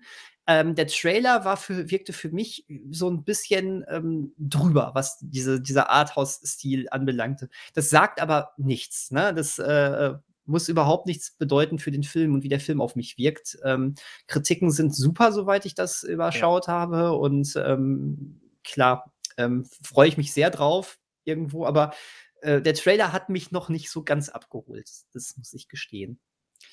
Ganz im Gegenteil zu einem Film, der ebenfalls ähm, jetzt im Februar bei uns startet, und das ist äh, The Fablemans, The Fableman. ähm, der neue Spielberg-Film. Ähm, äh, diesmal mehr oder weniger versteckt eine Biografie oder eine Autobiografie über ihn selbst. Ähm, ja. Und die Liebe zum Film und ähm, Familienverhältnisse ähm, soll, so den Stimmen nach zu urteilen, ähm, gar nicht so, ähm, das meine ich nicht negativ, aber verkitscht sein, wie äh, der Trailer es uns weismachen möchte. Also gar nicht mal ähm, so sehr Spielberg, wie man, also der Kitsch Spielberg, wie man vielleicht äh, denken würde. Es soll aber ein toller Film sein. Und ja. ähm, da freue ich mich ähm, sehr. Ich meine, ich liebe Spielberg sowieso, auch wenn ähm, ich von seinem ähm, Schaffen in den letzten äh, Jahren, vielleicht auch im letzten Jahrzehnt, ähm, nicht mehr so ganz gehypt war, aber ich mochte trotzdem das meiste wirklich immer noch, was er gemacht hatte. Und ähm, ja, ich würde ich würd mir schon mal wieder mal so einen richtigen, so einen richtigen Blockbuster von ihm wünschen, aber ich glaube, das möchte er auch gar nicht mehr. Und das ist auch vollkommen okay. Ähm, da überlässt er anderen die Sache, aber mir ist es egal. Ein neues Spielberg ist ein neues Spielberg und ich möchte und muss den sowieso sehen. Ähm, Definitiv. Ja. Ja.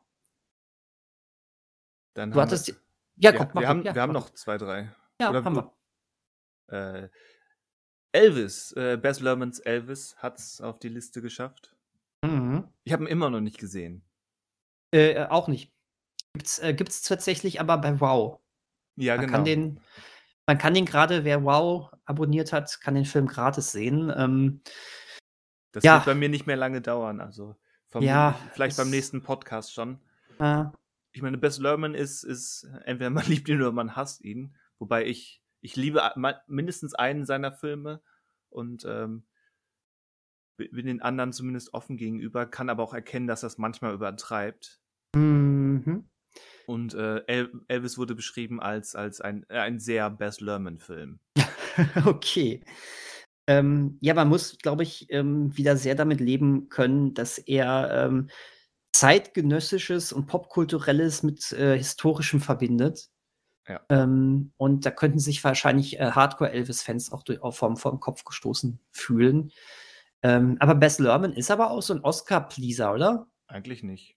Nee, findest du nicht? Also ja, äh, je nachdem zu welcher Phase, aber ähm, ist jetzt nicht so, dass er für jeden seiner Filme immer dabei war. Also Australia. Und für einige, ne? Ja, aber Australia und auch Great Gatsby waren nicht so hoch im Kurs, wie man das ursprünglich gedacht hatte. Oh, Australia hätte ich tatsächlich ähm, noch gedacht, dass äh, Great Gatsby nicht ähm, so super ankam, das weiß ich. Aber okay, Australia habe ich übrigens nie gesehen. Ist auch sein, sein schwächster Film, würde ich fast sagen. Okay. Mhm. Mit Great, Great Gatsby konnte ich, glaube ich, beim Gucken was anfangen und kann mich mittlerweile an gar nichts mehr erinnern. Was, ähm, ja, da wohl das zumindest heißt, dass er mich selber, jetzt, mich persönlich nicht so gecatcht hat. Tja. Ähm, Moulin Rouge war toll. Moulin Rouge ist, ist fantastisch. Ja. Der war wirklich ganz, ganz toll. Ja, Romeo und Julia habe ich auch noch nie gesehen. Auch noch nie? Nein, tatsächlich nicht. Interessant. Ähm, Den müsste ich eigentlich mal wieder auffrischen, weil das ist so ein Film, ich glaube, der ist sehr, der war perfekt für die Zeit, in der er rauskam. Und ist jetzt die Frage, ob, ob das heutzutage noch wirkt oder ob er einfach zu 90er ist. weil ich glaube, er ist sehr 90er. Was man aber beim Gucken ja auch dann irgendwo im Hinterkopf hat. Ne? Ich gucke mir ja mit, mit, ich gucke mir ja liebend gerne Actionfilme der 90er an und ähm, vergleiche die ja nicht mit heutigen. Ne? Das ja, muss nicht, man immer nicht, so ein bisschen. was die Inszenierung ist, sondern so dass das optische, die Art von Musik, von, von Kostümen, von, von, ähm, von Gesten, das ist alles ja sehr. Das, das, die Teen-Welt der 90er. Dann ist es ja ein Glück, dass wir ihn auf Disney Plus gucken können. Ja, ja. könnte man. Könnte man. Wie wär's mit ne, ich müsste mal ein Best Lerman Double Feature machen mit Roman Julia und Elvis dann. Das sind dann fünfeinhalb Stunden Best Lerman. Wenn du es drauf anlegst, kannst du dann noch Moulin Rouge als Zugabe nehmen. Aha, ich habe ja sonst nichts zu tun. ähm, ja, äh, wir, wir haben ansonsten noch als bester Film nominiert Avatar, The Way of Water.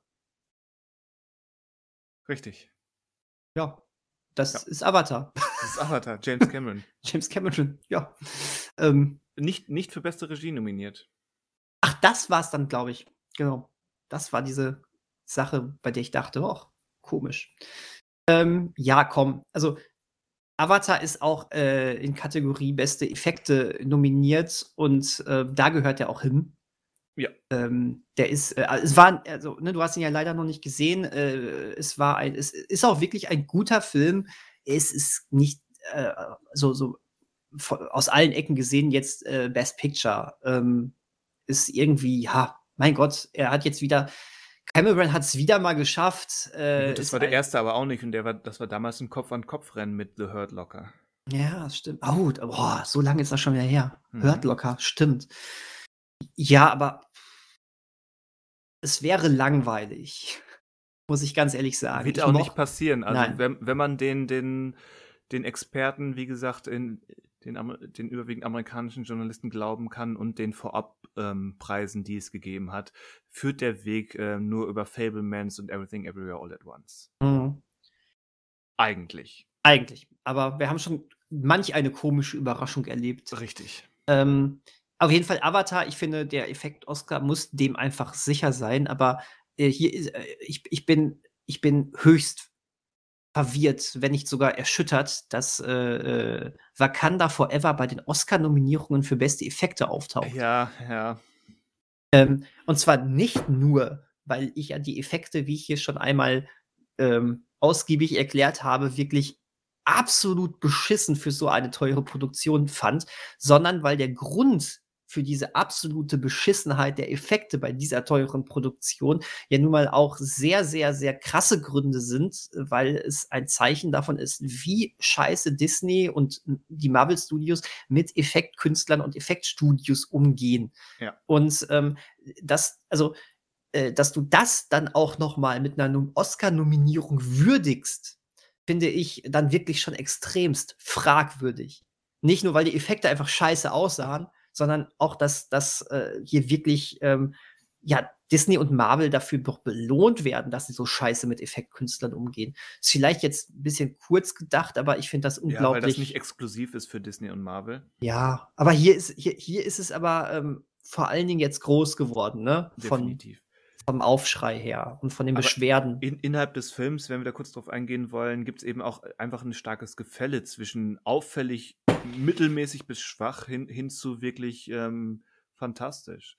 Was auch daran liegt, dass das halt wie in den meisten Filmen dieser Größe heutzutage 10 bis 15 verschiedene Studios dran mhm. sitzen.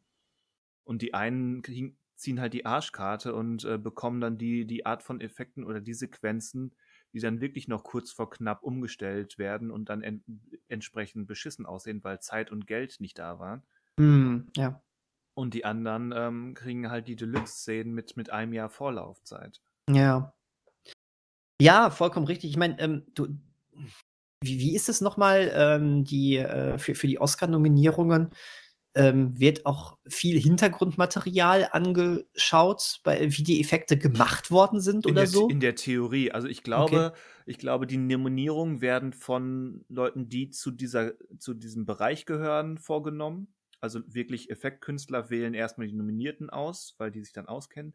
Aber die Wahl, wer dann gewinnt, kann die komplette Academy machen. Das ist, glaube ich, äh, das Prinzip.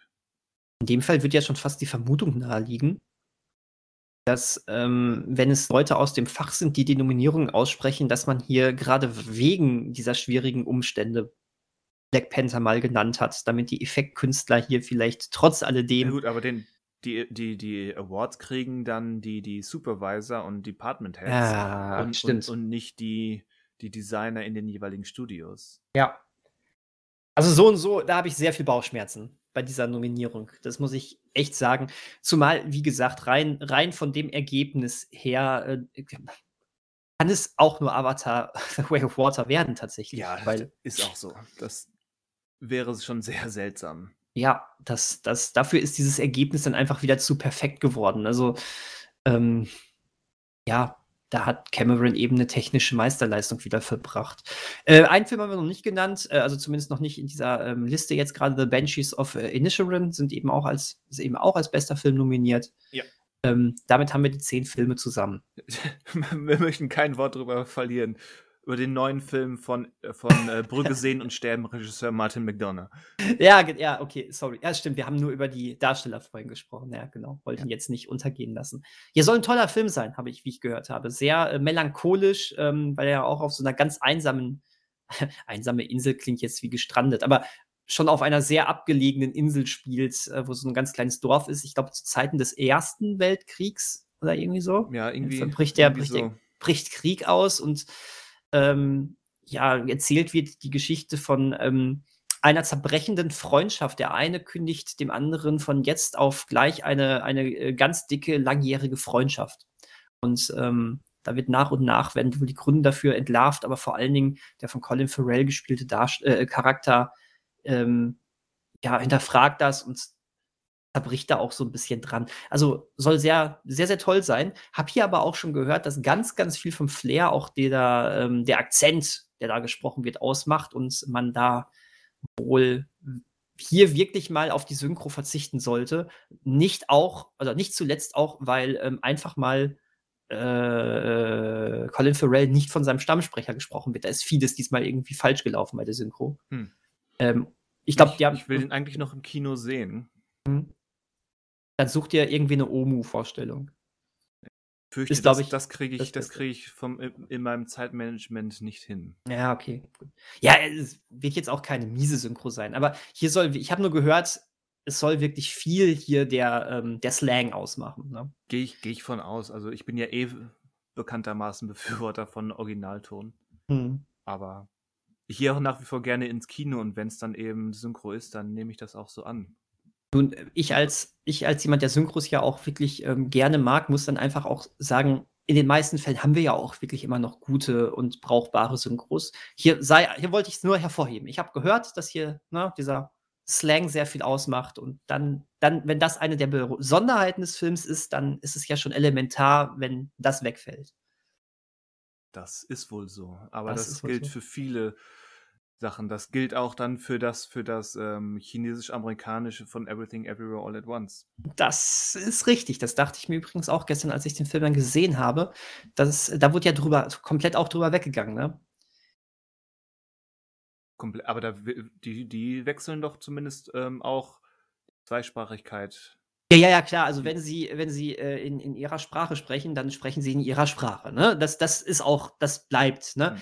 Aber äh, sobald sie dann aber, ähm, äh, ich sage jetzt einfach mal flapsig, Deutsch sprechen, dann sprechen sie aber auch wirklich ähm, ja nahezu perfektes Deutsch, was dann ja, aber zu ja. dem Bruch, was dann aber zu dem Bruch verstehe, kommt. Verstehe dass, äh, dass, dass du ja trotzdem äh, immer wieder die Momente hast, wo sie sagt, oh, ich verstehe das jetzt nicht genau und sonst ja, was. Und dann denkt man sich, hä, du sprichst doch perfekt Deutsch gerade, du verstehst, mhm. also, ne, wir als Synchro-Erfahrene, wir wissen, ah, okay, ja, ja, mh, sie wird im äh, Englischen nicht perfekt Englisch sprechen. Ähm, hier spricht sie trotzdem perfekt Deutsch. Wobei ich mich dann aber auch, ja, mir dann aber auch dachte, ah, vielleicht ist das nicht die schlechteste Variante, weil es könnte noch mehr nach hinten losgehen, wenn du so versuchst, so ein, so ein so einen Fake-Akzent ins Deutsche ja, reinzubringen. Wenn, dann müsstest du, ein, müsstest du eine, eine Synchronsprecherin jetzt oder Synchronsprecher ja. finden, die eben die, die gleichen Voraussetzungen haben, also die schon naturgegebenermaßen einen chinesischen Akzent im Deutschen haben. Und, und dann hast du vor allen Dingen bei Michel das Problem, äh, dass sie aber eben auch eine etablierte Feststimme im Deutschen hat. Dann würdest du da wieder den Bruch haben, ja, weißt du? Da, und deswegen ist das System Synchronisation genauso schwammig und zum Scheitern verurteilt wie Ghetto-Kategorien bei den Oscars. Ja, ja, ist, ist so. Ja, ist, äh, wie gesagt, das äh, äh, habe ich gestern einige Male dran gedacht, wo ich gesagt habe, ach, ah, ha, schade, eigentlich hier geht auch was verloren. Aber da, da Everything Everywhere All at Once ein Film ist, den man ähm, wirklich mehr als einmal gucken kann und sollte, ja. ähm, freue ich mich dementsprechend, den Film einfach nochmal im O-Ton zu entdecken. Ne? Also da, da sehe ich ja kein Problem mit da drin. Ähm, ja, genau. Aber guter Punkt tatsächlich. Ja, äh, sonst noch irgendwelche Besonderheiten, die dir bei den Nominierungen aufgefallen wären? Ach, klar, immer so ein paar. Ähm, was immer Sachen, die, die einigermaßen erfreulich sind, ähm, wie Guillermo del Toro's Pinocchio, den ich mhm. ja wirklich großartig fand. Ich weiß nicht, ob ich das im Podcast schon so betont habe, aber äh, das Den fand ich wirklich richtig gut. Wobei mir in der gleichen Kategorie ähm, bester animierter Film auch gefällt, dass so, dass so im Prinzip alle fünf, auch, obwohl ich zwei von denen noch nicht gesehen habe, ähm, aber auch Mas, Mas, Marcel, die, die Muschel, ist so ein kurioses Ding, was ich super spannend finde. Und der gestiefelte Kater soll ja, soll ja erstaunlich gut geworden sein, nicht zuletzt durch, durch ähm, den, den etwas veränderten Stil, Animationsstil. Sagt direkt durch den Spider-Verse-Einfluss. Von mir aus, ja. Hatten wir, glaube ich, letzte Woche drüber gesprochen. Ja, ja genau. Und aber auch äh, das Seeungeheuer bei, bei Netflix und äh, Pixar, Pixar oder Disney? Ist ein Pixar. Rot, Rot ist tatsächlich Pixar. endlich, ja, endlich mal wieder Pixar. Ja, genau. Die zu Recht vertreten sind da drin. Genau. Ja. Und gerade gra bei denen, also ähm, Rot hatte dann wieder, wieder so, ein, so dieses Image, ähm, wurde auf Disney Plus ähm, gedumpt, ähm, nach dem Motto, ähm, war nicht würdig genug, um groß ins Kino zu kommen. Ist zum Glück nicht vergessen worden und das Seeungeheuer als Netflix-Film ähm, ist auch nicht komplett, haha, Wortspiel, untergegangen. Vor allem der Seeungeheuer ist ja auch von, ähm, von ähm, äh, bekannten Disney-Regisseuren, glaube ich, ne? Äh, ich glaube, der war von den Baymax-Machern oder irgendwie sowas. Oder von den Vajana-Machern oder irgendwie. Nee, Vajana-Machern glaube ich nicht. Ja, äh, warte mal. warte mal, warte mal. Ja, da, da, da habe ich aber irgendwie, ja, Genau, der Baymax-Macher. Chris, der Baymax-Macher was. Okay, Williams. super. Da, da, der, danke sehr. Der danke. hat Bolt und ähm, Baymax gemacht. Ja, ne, siehst du, da, ich, ich wusste, da war irgendwas, ähm, dass das auf jeden Fall nicht irgendwie so ein Netflix-No-Name-Ding war. Ich habe ihn leider noch nicht gesehen. Hm, ähm, doch, der, den kann man gut gucken. Mindestens äh, ähm, eine Person bei unseren Hörern wird jetzt machen. Äh, ich, ich muss es noch. Ich muss es noch. Äh, tatsächlich sagt mir wirklich dieser Marcel gar nichts. Ähm, aber allein, allein den Namen fand ich schon geil. Marcel the Shell with Shows On. Cool. Das, das ähm, war irgendwie vor ein paar Jahren noch so, so ein, so ein Mini-Sketch-Cartoon von, ähm, wie heißt sie? Ach Gott, ähm, die aus Parks and Recreation. Ja, weiß ich nicht. Die, die nicht Aubrey Plaza ist. Ähm, Ah, sorry, jetzt habe ich ihren Namen gerade nicht drauf. Auf jeden Fall, die hat das damals gesprochen, diese, diese komische ähm, anthropomorphe Muschel. Und äh, jetzt ist daraus ein Film entstanden. Definitiv okay. kein, kein Big-Budget-Animationsfilm und deswegen schon gern gesehen auf dieser Kategorie. Auch ja. wenn, wenn ich sagen würde, ähm, zu 90 Prozent ist das Ding schon in Guillermo del Toros Hand. Das denke ich auch. Aber ähm, wie so häufig, ähm, wenn du nominiert bist, äh, bist du in der Liste der ähm, der fünf besten Filme aus Oscarsicht ja, in der jeweiligen Kategorie, beziehungsweise zehn bei der Hauptkategorie. Das ist ja eine Ehre und das ist, ähm, ist ja schon geil. Also ich werde ja dadurch alleine schon aufmerksam auf den Film. Wo, wo kann man den denn sehen oder wo konnte oder wo, wo wird man ihn sehen können? Oh, jetzt muss ich lügen, ich glaube Peacock, aber das müsste ich nochmal ähm, recherchieren. Ah, okay, ja, das aber kriegen wir hin. Ich glaube Peacock. Okay. Ähm, Meinst du, John Williams kriegt noch mal einen Oscar? Nein. Nein. Gut. ich weiß es nicht, vielleicht doch. Ähm, könnte ich mir vorstellen. Das ist, das ist so eine Kategorie, ähm, also nominiert für, für beste Filmmusik sind eben John Williams für Fablemans, dann Everything Everywhere wieder, Banshees of Inisherin, Babylon und im Westen nichts Neues. Ähm, ich weiß es nicht, also ähm, oh Gott, Just, Justin Hurwitz heißt der für Babylon. Der ist auch, hat sich jetzt relativ schnell in den letzten Jahren im Prinzip, weil er eben auch ähm, der Kompagnon von äh, Damien Chazelle ist, sehr, mhm. sehr ähm, beliebt und populär gemacht im Rahmen oh, der die, Oscars. Die Musik von ähm, To the Moon äh, fand ich ja geil.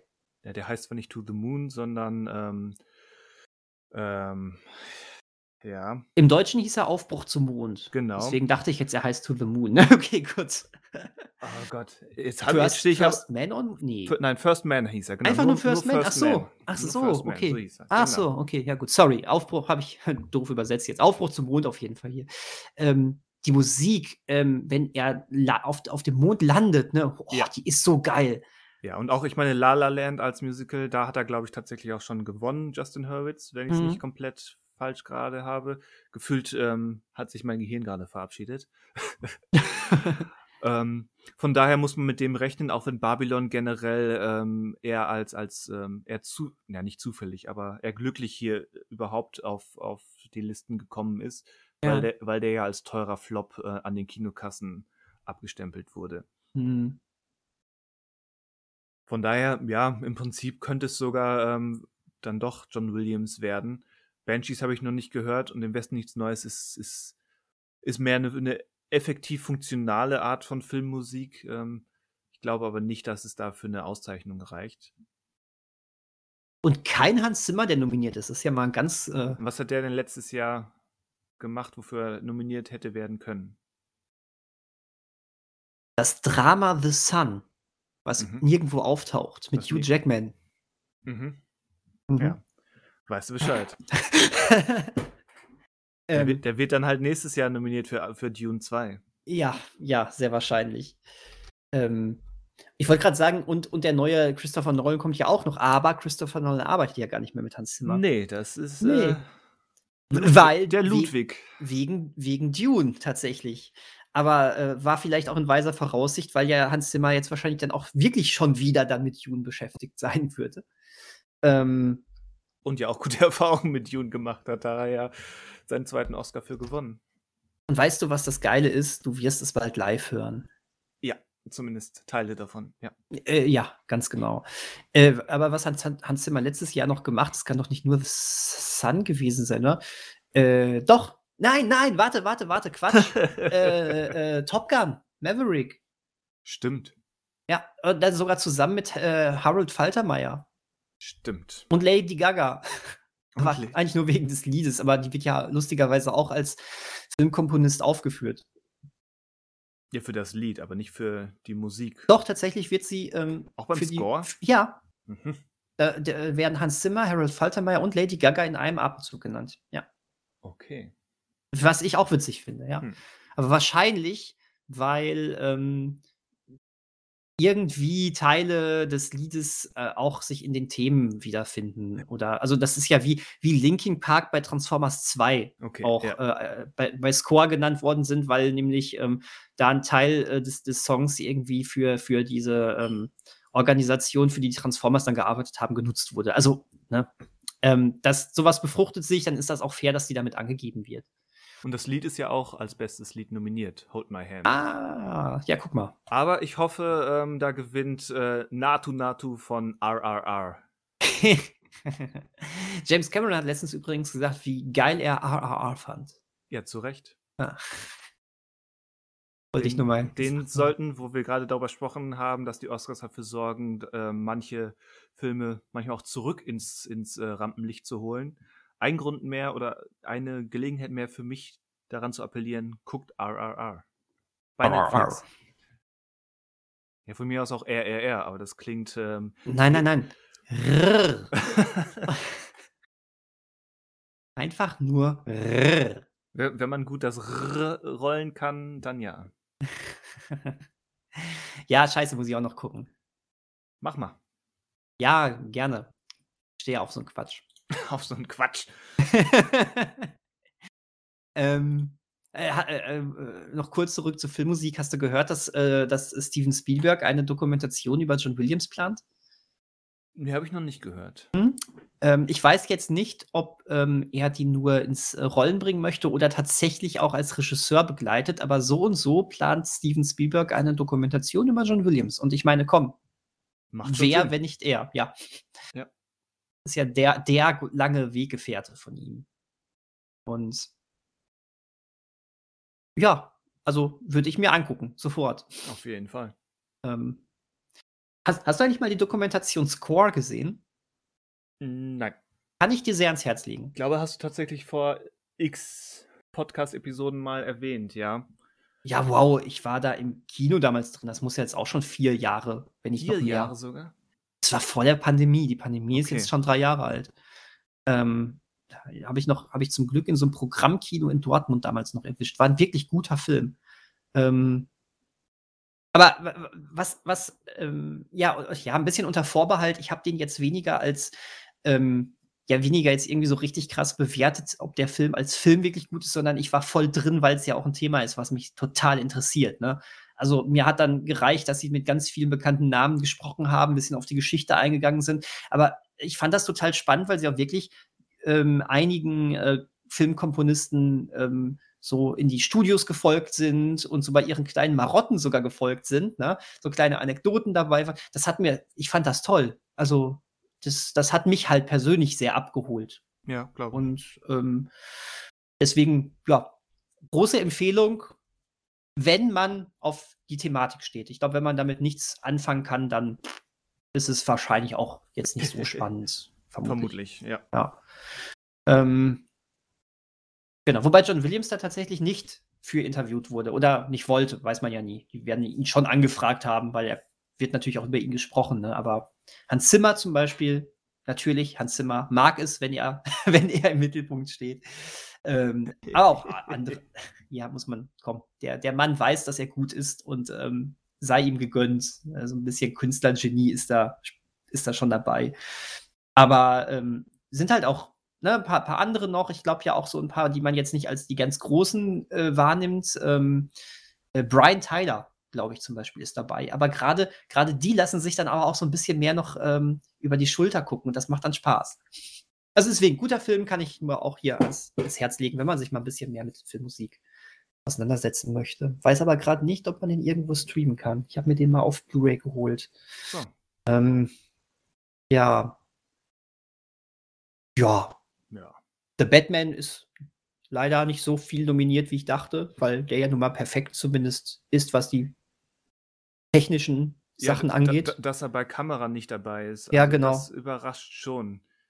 Ich meine, ich habe Empire of Light, den Sam Mendes-Film, wo der große Roger Deakins mal wieder nominiert wurde. Mhm. Ähm, habe ich noch nicht gesehen, deswegen mag ich es nicht wirklich drüber zu urteilen. Aber Empire of Light und Bardo, der ähm, Alejandro González Iñárritu-Film, ähm, das sind schon die beiden ungewöhnlichen Kandidaten bei beste Kamera. Und ähm, hättest du mich vorher gefragt, hätte ich dann eher Batman und vielleicht auch äh, The Northman dort gesehen, statt diesen beiden. Ja, The Northman ist ja leider sowieso. Ja. Na, irgendwie komplett unter gegangen. Aber auch das, ich hatte es vorhin schon versucht anzudeuten, ist immer das, was man sich in Erinnerung ähm, rufen muss. Die Oscars sind nicht der finale Entscheider, was jetzt gut und würdig und äh, auszeichnungswürdig ist. Das stimmt. Schaut The Northman, wollen wir damit eigentlich sagen. Ja, auch ja. gerade bei Wow. Auch gerade bei Wow, ja. Ähm, wobei hier umso ärgerlicher ist, dass äh, Wow die Filme einfach nicht in 4K äh, HDR zur Verfügung stellt weil gerade hier lohnt es sich natürlich, alles aus dem Fernseher rauszuholen, was der Fernseher hergibt. Und da wäre es schon geil, wenn der Film auf einem, beim Streaming-Anbieter gelandet wäre, der, der das in noch geilerer Qualität anbietet. Ne? Für die meisten wird es reichen, ist ja jetzt auch nicht in. Und für die anderen, die kaufen sich dann eben, wie es sein sollte, die Blu-ray.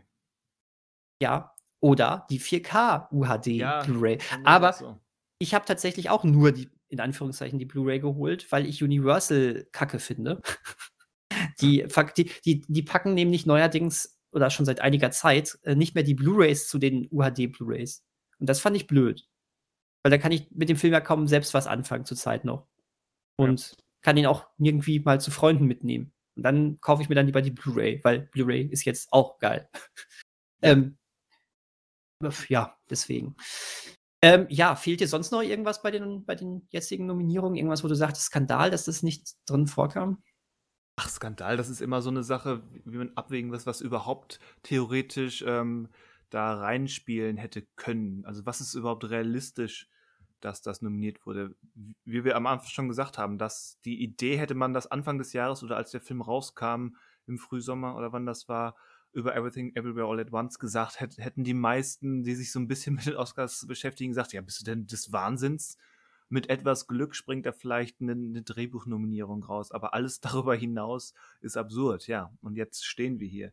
Von, ja, ja. Von daher ist es immer schwierig. Also viele, ähm, ich habe den Film ja noch nicht gesehen, aber viele ähm, bedauern ähm, die, Abwe die komplette Abwesenheit des neuen Park Chan-wook-Films, Freund mhm. Nebel, der ja. in ein paar Wochen in Deutschland startet. Ja, das, das hat mich übrigens auch extremst gewundert, weil der Film, also ich, ich höre nur Leute, die davon schwärmen. Ja, und gerade nach Parasite hätte man sich gedacht, der Bann ist gebrochen, dass sowas bei den Oscars ähm, vielleicht auftaucht. Viele werfen auch dem, dem Verleih äh, vor, dass er sich schlecht um den Film gekümmert hat, womit wir wieder bei dem Thema wären, dass es eben nicht nur reicht, ein guter Film zu sein, du musst dich auch anbieten und vorstellen, damit du mhm. gewählt und nominiert wirst. Das ist eben das System. Ja. Gerade eben alles, alles was, was, äh, was nicht amerikanisch und nicht auf Englisch ist, ähm, hat es schwer. Von daher. Schade. Nichtsdestotrotz freue ich mich sehr auf den Film. Ich auch. Ja, das sieht so, so dermaßen gut aus und ähm, äh, der letzte Film von ihm war die Taschendiebin, ne? Ein und, Meisterwerk. Ja, also äh, ich, ich fand ihn ja äh, nur richtig bis sehr gut aber das soll ja auch schon mal reichen. Ja, aber er sah auch, er, sah auch, er sah aber toll aus und äh, also to toller Film, da würde ich nie widersprechen. Ähm, aber vielleicht auch immer mal wieder noch mal eine, eine Chance, noch mal Oldboy zu gucken. Der auch das. definitiv ein unglaubliches Meisterwerk des, äh, vor allen Dingen des Rachefilms ist. So poetisch schön und so verstörend. Ähm, Eigentlich sollte man alle drei oh. Rachefilme gucken. Komm, jetzt nennen sie auch. Sympathy for Mr. Vengeance, Old Boy Sympathy for Lady Vengeance. Häufig das abgekürzt nur als Lady Vengeance. Ja, so ist es. Ja. Ich kann mich an Mr. Vengeance gerade gar nicht mehr so richtig erinnern. Den muss ich entweder auffrischen oder er ist mir mal durchgeschwuppt. Durchgeschwuppt. Ähm, das ist der, der bodenständigste von den dreien. Ja. Gerade auch was die Stilisierung betrifft, ähm, womit sich Park Chan-wook ja in den Jahren danach definitiv noch stärker hervorgetan hat. Ähm, aber die haben alle was für sich und gerade so dann geballt zu dritt, wenn man die über ein paar Tage ähm, zeitnah beieinander guckt, das, äh, die geben sich auch gegenseitig was. Okay, okay. Aber Oldboy ist schon der, so der, der, der Punkt, ne, dieser Reihe. Ja, schon. Nicht zuletzt auch, weil, weil das eben der Durchbruchsfilm war, Film war, aber äh, ich kann Lady Vengeance definitiv auch, min ja nicht mindestens genauso viel, aber schon, schon annähernd genauso viel abgewinnen. Ich, ähm, ich habe den nur einmal gesehen, den, den möchte ich unbedingt aber noch mal sehen, weil äh, ich weiß, dass der Film mir gerade in der zweiten Hälfte unfassbar an die Nieren gegangen ist. Und das war, ähm, also im positiven Sinne, ne? Also äh, der, der, der hat Eindruck hinterlassen, was der so gefühlt, gefühlstechnisch mit mir gemacht hat. Ja, aber bei mir ist auch schon eine Weile her, von daher Wäre vielleicht mal die, die Vengeance-Box äh, auf Blu-ray eine Anschaffung wert. Übrigens, Oldboy gibt es in, einer, in einem unfassbar geilen Mediabook. Ich hoffe, das ist noch zu kriegen. Das lohnt sich. Das ist wirklich, wirklich eine tolle Box. Gibt es dann sogar noch mal in so einer richtig fetten Box wohl, aber allein das normale Mediabook. Ähm, es ist toll. Ähm, vor, allen Dingen, vor allen Dingen ist der Film, da musst du drauf achten. Ähm, der Film ist eben vor zwei, drei Jahren ähm, nochmal neu gemastert worden, hier in Deutschland. Ähm, und sieht so viel besser aus und natürlicher aus als die erste Blu-ray, die schon äh, äh ziemlich alt ist, die immer den Ruf hatte, von wegen ähm, ist kaum besser als die DVD. So schlimm ist es wahrscheinlich nicht, aber die neue ist um Welten besser. Ne? Also auch sollte, solltest du nur irgendwie die Einzel-Blu-ray kaufen wollen, ähm, guck, dass die, jetzt sind wir schon wieder hier bei der Werbung, aber guck, dass das die von Cape Light ist. ähm, äh, weil, weil wir, wirklich, das macht, äh, die, die Bildqualität ist auf neuestem Stand und das sieht so gut aus. Und auch nicht äh, äh, unecht gut, sodass man denkt, die haben jetzt, äh, die haben den Film komplett irgendwie so glatt gemacht. Es sieht eher viel natürlicher noch aus. Ne? Das ist ja aber der Trend bei heutigen Überarbeitungen zum Glück wieder wo der Trend Anfang der 2010er Jahre war, als die Blu-ray so auf dem Höhepunkt war, dass man ähm, alles äh, irgendwie schärfer gemacht hat, glatter, glatter gemacht hat. Äh, mit den Farben rumgespielt hat. Mit den, genau, die, mit den Farben rumgespielt hat. Die Farben auch wirklich, Hauptsache sie sind knallig.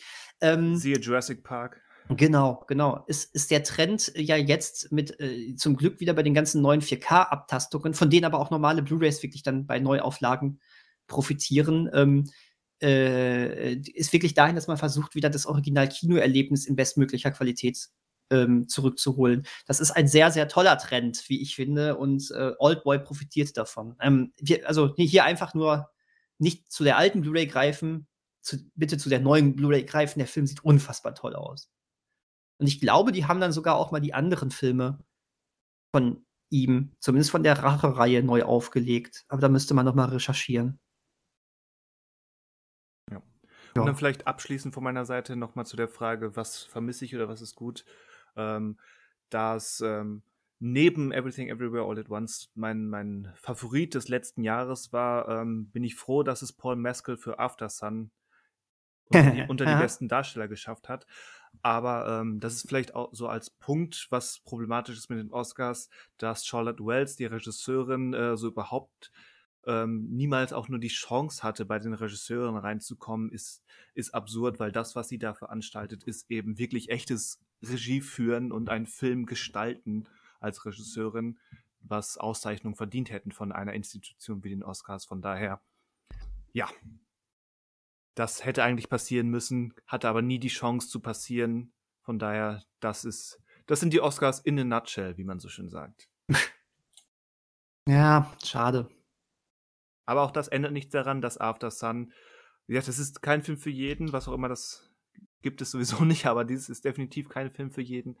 Aber äh, den sollte man sich nicht entgehen lassen, wenn er jetzt in absehbarer Zeit auf Discs oder im Streaming landet. Und übrigens, um hier Missverständnisse vorzubeugen, es hat nichts mit der After-Reihe zu tun.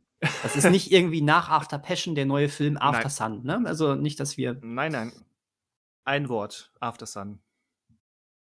Genau. Ein junger Vater und seine, seine ähm, wie alt ist sie? 13-jährige Tochter verbringen einen Sommerurlaub in der Türkei und ja, ähm, gewisse. Sie, sie bringen, sie bringen ähm, gewisses äh, emotionales Gepäck mit, sagen wir so. Emotionales Gepäck. Ja. Damit reißt es sich immer ich nicht so gut in den Urlaub. Achso, ich dachte, ich dachte, du machst einen, äh, wer ist es, Silbermond? Ich dachte, das ist ein Querverweis, denn es reißt sich leicht, äh, besser mit leichtem Gepäck oder so. Achso, nein, nein. Ja, so war ich nicht. Weil ich mir, ich, mir ging es auch durch den Kopf und dann hattest du den Anfang davon auf der Zunge und ich dachte, oh je, er spricht es aus. Und jetzt oh musste ich selbst aussprechen. Äh, ja, nee, das hatte ich ja überhaupt gar nicht, äh, gar nicht so auf dem Schirm. Äh, ich finde tatsächlich gerade noch nicht, wann dieser Film auf Blu-ray kommt, auf die Schnelle. Ja, weil es ist ein Mubi-Release vom Streamingdienst Mubi. Da landet der Film ah. auf jeden Fall ah. in Kürze äh, beim Streaming. Ja. Ähm, ich hoffe, das wird dann kein exklusiver Film, der, der jetzt nur dauerhaft beim Mubi landet. Dann kannst du ihn aber 100 Pro trotzdem bei Amazon kaufen. Also das, das hat, das widerspricht ja, sich ja meistens. Ich will nicht. ihn trotzdem auf Disc haben. Ja, ich will auch so vieles. Siehe also in, Eighth Grade. Ja, ja, das war, ja. Den, den, kannst du ja immerhin auf DVD kaufen. Oder? Oder war ja, der gar nicht? Ich glaube, der war gar nicht. Stimmt, dieses, äh, man, äh, manchmal, niemals, äh, immer what the fuck. Ähm, der, ich, ich, ich kann die Reihen, ich erinnere mich nie an die Reihenfolge. Ähm, der, der, den gab es nur auf DVD und nicht auf Blu-ray, so war es. Was mich ja auch ankotzt, weil der DVD habe ich ja abgeschworen. Ja. Das ist nicht mehr zeitgemäß. Und leider gehen jetzt immer mehr Firmen darauf zurück, äh, die Filme wirklich nur noch auf DVD rauszubringen. Also, wir reden jetzt nicht von Blockbuster, ne? Aber wir reden von so kleineren Indie-Filmen, weil sich das immer weniger auszahlt, weil immer weniger Leute zu, ähm, zu äh, äh, äh, physischen Medien greifen und die DVD nun mal im, ähm, im beim Durchschnittskäufer immer noch mit Abstand das meistgekaufte Medium ist. Ne? Ähm, und dann machen sich viele einfach nur noch die Mühe, also gar nicht mehr die Mühe, das überhaupt noch auf den höherwertigen Sachen, die sich dann auch nicht mehr so gut verkaufen, weil es dann nur noch die Technik, die Technik-Freaks anspricht oder die mit einem bisschen besserem Auge für sowas, äh, ja, da kommt immer weniger davon. Weil, hey, wer es in HD haben will, kann sich seinen Stream kaufen. Das ist, ähm, das ist keine schöne Entwicklung, aber dass sie überhaupt so langsam vonstatten geht, ist ja eigentlich immer, immer, immerhin etwas kann ja immer noch die ja. meisten Filme, die ich im Regal stehen haben möchte, noch, noch auf Blu-ray holen. Von daher passt das. Ja. Ähm, ja, dann denke ich, äh, sind wir so langsam durch. Ja, ich glaube auch. Ich meine, wir könnten das, glaube ich, noch, noch ewig in die Länge ziehen, aber äh, das ist nicht im Sinne dieses Podcasts. Nein, vollkommen richtig. Aber jetzt haben wir so ein bisschen die Einschätzung gegeben. Ähm, ich freue mich auf die Oscars irgendwie irgendwie sind sie mir auch wieder egal, aber irgendwie freue ich mich drauf. Und ähm, äh, nur ganz, ganz kurz, weil wir ja äh, erst überlegt haben, ob wir heute so einen News-Rückblick machen, ne? Ähm, was wir jetzt nicht gemacht haben. Äh, Gerade eben habe ich eine News entdeckt, von heute Morgen auch erst. Ha hast du das von Tomb Raider gehört? Ja, habe ich mit Phoebe Waller-Bridge, Ja, genau. dass dass die 'ne Serie machen soll. Eine Serie, äh, gleichzeitig soll es auch neue Filme geben und 'n neues Spiel, was ja auch von Amazon kommt. Und das soll alles wohl miteinander zu tun haben. Die machen quasi ein Tomb Raider-Universum bei Amazon. Müssen wir jetzt nicht lange drüber reden, beziehungsweise gar nicht mehr weiter, aber ich fand das ich fand das, äh, grade einfach nur interessant, Ja, Phoebe Phoebe Waller-Bridge von Indiana Jones zu Tomb Raider. ähm, ist mittlerweile die Abenteuerfrau fast schon. Was seltsam ist, wenn man wenn man in erster Linie auf Fleabag schaut. Ja. Oh, ich Aber könnt ich könnte mal wieder Fleabag gucken. Aber den letzten Bond hat sie ja auch umgeschrieben, ne? Ja. Ja. Na ja, gut, okay. War nur, weil's mir grade ganz neu war. Ich, äh wenn du's noch nicht, ähm, gewusst hättest, wollte ich dir die frohe Kunde geben, dass Frohe Kunde, das hängt wieder davon ab, was machen sie genau und wie Ja, lange stimmt. bleibt sie wirklich dabei und in welcher Form und, äh, wie sehr wirkt da der große Geldgeber rein. Grundsätzlich ist das keine verkehrte Idee. Man kann mit dem Tomb Raider-Universum definitiv mehr machen, als die Filme bisher gemacht haben. Alles Ah. a alles andere wird Ja. sich zeigen. Ja, wobei ich Alicia Vikander als gute Darstellerin für sie empfand. Der Film war halt nur wieder so Durchschnitt. Ähm, Ja, das hätte funktionieren können. ja. Na ja. So viel dazu. Warten wir erst mal dann Indiana Jones und, äh, die Wählscheibe des Schicksals ab. Was ich immer noch ein als besseren Titel empfinden Mhm. würde. Mhm. Die Wählscheibe des Schicksals. So der Indiana Ruf de Indiana Jones wählen Sie 0 zum Raustelefonieren vor des Todes. Oder so. Ja, guck mal, der Ruf des Schicksals, das kannst ist ja wie wie die Rückkehr des Helden. Das ist kannst du bei jedem bei jedem zweiten Film wieder packen hinpacken. James Bond, der Ru der Ruf des Schicksals. Iron Man 4, der Ruf des Schicksals. Das das funktioniert überall. Herr Ja. der Ringe, der Ruf des Schicksals. Das, Na Ende, das Ende des Podcasts, der Ruf des Schicksals. Bereits gesehen, der Ruf des Schicksals. Ja, du hast vollkommen recht. Ähm Ja. Ja, ja. ähm, von daher, äh, ja, äh, verratet uns doch mal eure Meinung über die Oscar-Nominierung. Hättet ihr da noch gerne etwas gesehen? Vielleicht den neuen Teil der After-Reihe? Mhm. Oder welchen Film ihr jetzt durch die Publicity der Oscars sehen wollt. Weil das ist ja das eigentlich Relevante. Ja, das, das ist richtig. Ähm, genau. Äh, und ansonsten nächste Woche, ich weiß noch nicht, was wir machen, aber vielleicht sind wir auch wieder zu dritt. Vielleicht. Vielleicht. Wenn- Wenn, wenn der dritte Depp Lust hat. Wenn der dritte Depp Lust hat. Ja. Ja.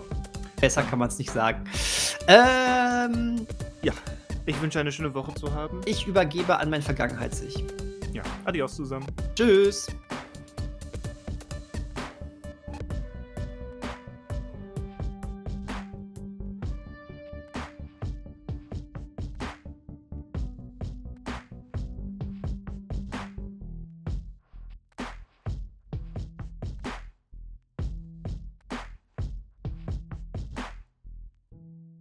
Wow. Das war ja Fast zeitgleich. Fast synchron. Unfassbar. Das ist, äh, ist eine neue Sportart. Ähm, nicht synchron schwimmen, sondern ähm, synchron Aufnahmestarting. Starting. Ja. Das ist, ähm, das ist so ein bisschen wie Extrem-Couching. Ja, das ist, man, man sollte so eine, so eine ähm, Faulenzer-Olympiade machen. Findest du nicht auch? Ja. Ja. Wer kann, also wer, wer, wer, äh, wer ist am besten im Extrem-Couching? Wer schafft äh, innerhalb von einer Minute am meisten Programme durchzuseppen? Ähm, Ramme Was kann man Das ist ja aber oldschool. Das ist der Oldschool, ja, ja. Das ist aber ähm, wie, bei, wie beim Sport auch. Ne? Also du machst ja auch nicht nur die neuen Sportarten. Das, ähm, da muss man schon so ein bisschen ähm, Faulpelz kulturelles Wissen haben. Verstehe, verstehe. Mhm. Ähm, vielleicht, man könnte vielleicht sogar noch, ähm, sogar noch mehr in die Vergangenheit gehen. Wer, ähm, wer schafft es am schnellsten, eine Schallplatte aufzulegen? Uh. Mhm. Wobei, da ist man ja fast schon wieder im Trend. Ich wollte gerade sagen, ich, ich habe so ein Ding, äh, einen Plattenspieler zu Hause stehen. Ich habe immerhin Schallplatten.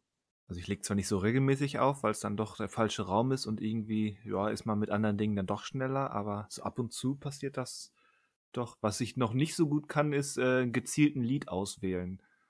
Weil Oh, dann- das ist aber auch schwer. da sind ja dann diese, diese Übergangsrillen oder diese Freistellen auf der Platte, die man sehen kann.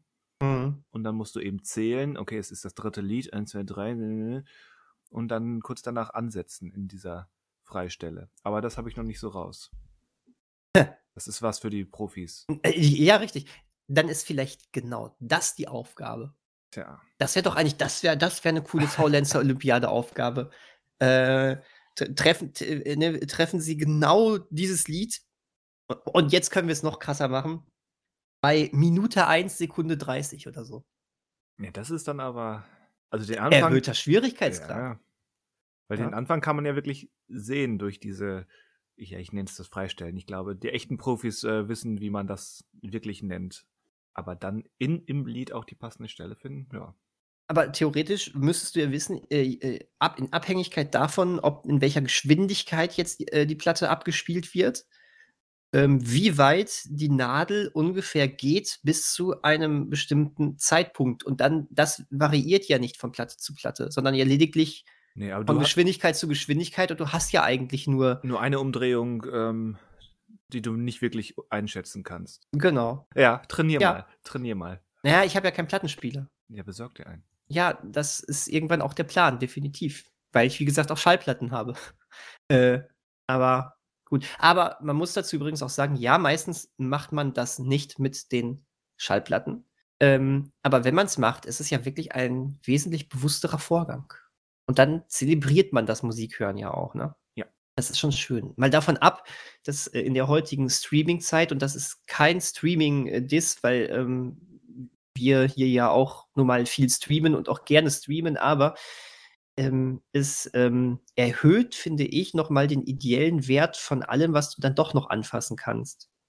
Ähm, ich kaufe zum Beispiel wesentlich gezielter nur noch Blu-rays, freue mich aber mehr über die. Ja. Und ähm, so ist das halt mit allen Medien. Jetzt ist, wobei es ja tatsächlich das erste Mal war im letzten Jahr, dass ich von meinen Lieblingsbands das neue Album ähm, oder die neuen Alben nicht gekauft habe. Ich habe es aber noch, vor- ich habe es aber noch vor. Ne? Aber irgendwie dachte ich mir, ach komm, das hat noch Zeit.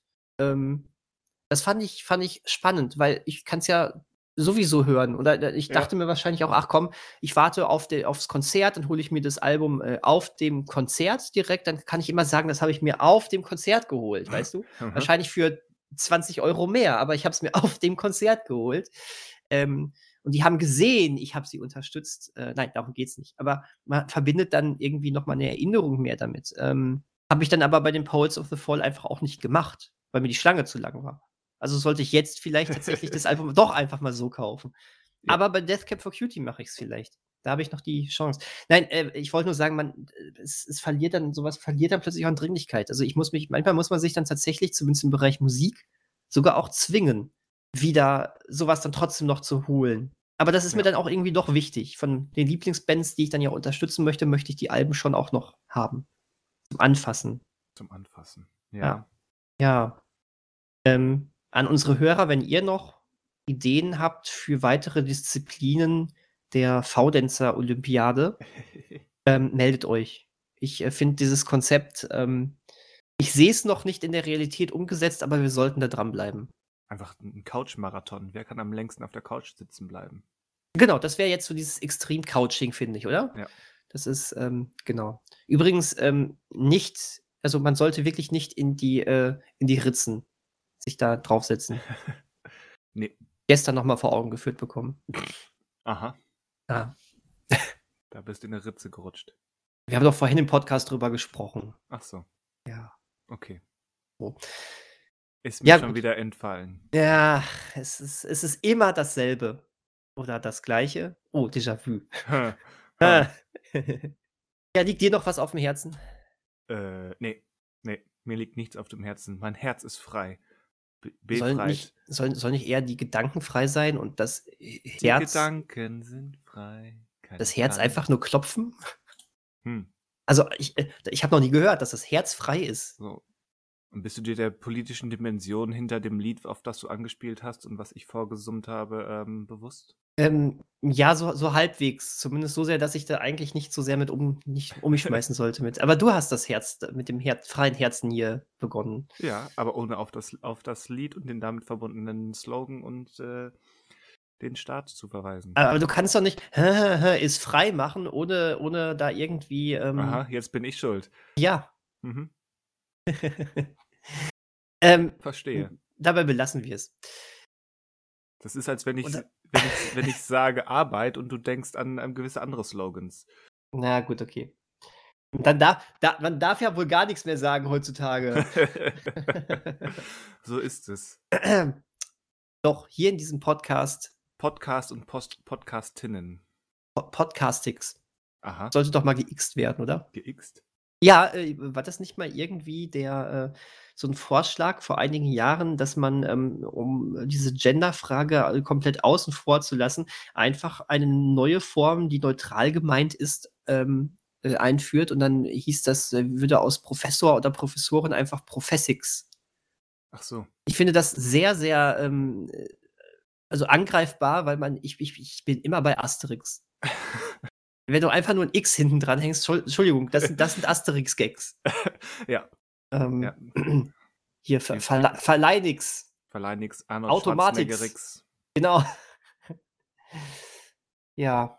Jetzt habe ich hier in der After-Credit-Scene mehrere Sachen aufgegriffen, die ich im Podcast erwähnt habe. Ist das nicht geil? Das ist hohe Kunst. Das ist hohe Kunst, ja. Wie gut, dass du das alles äh, vor, vorab vorsorglich durchdiskutiert hast und vorgestellt hast. So ist das nämlich. Das ist, so gehen After-Credits-Sachen. Ja. Ähm, nicht so hier wie bei Marvel, ne? So random irgendwas, wir probieren hier mal was. Nee, nee, nee, nee, nee. Hier bedingt sich das. Das ist dramat dramaturgisch total durchgedacht. Total Es funktioniert- durchgedacht. Ja, funktioniert allerdings auch nur, wenn, wenn Manuel nicht dabei ist. Der versaut uns sonst immer alle. Das musste auch noch sein. Er wollte es. Er schrieb, also ich weiß nicht, was du gelesen hast, aber er schrieb per WhatsApp in die Gruppe, äh, beleidigt mich, ihr Deppen. Das hat er da Übersetzt reingeschrieben. heißt das das. Also er hat wortwörtlich geschrieben, ich hoffe, ihr, ihr macht bitte keine Witze auf meine Kosten, aber wir, wir wissen alle, und das wissen auch die Zuhörer, das war eine implizite Bitte, doch, doch bitte schön, doch Witze auf seine Kosten zu machen. Ich, da, da- das ist, da muss man einfach auch mal zwischen den Zeilen lesen können. Richtig, Ne? richtig. Gar keine Frage.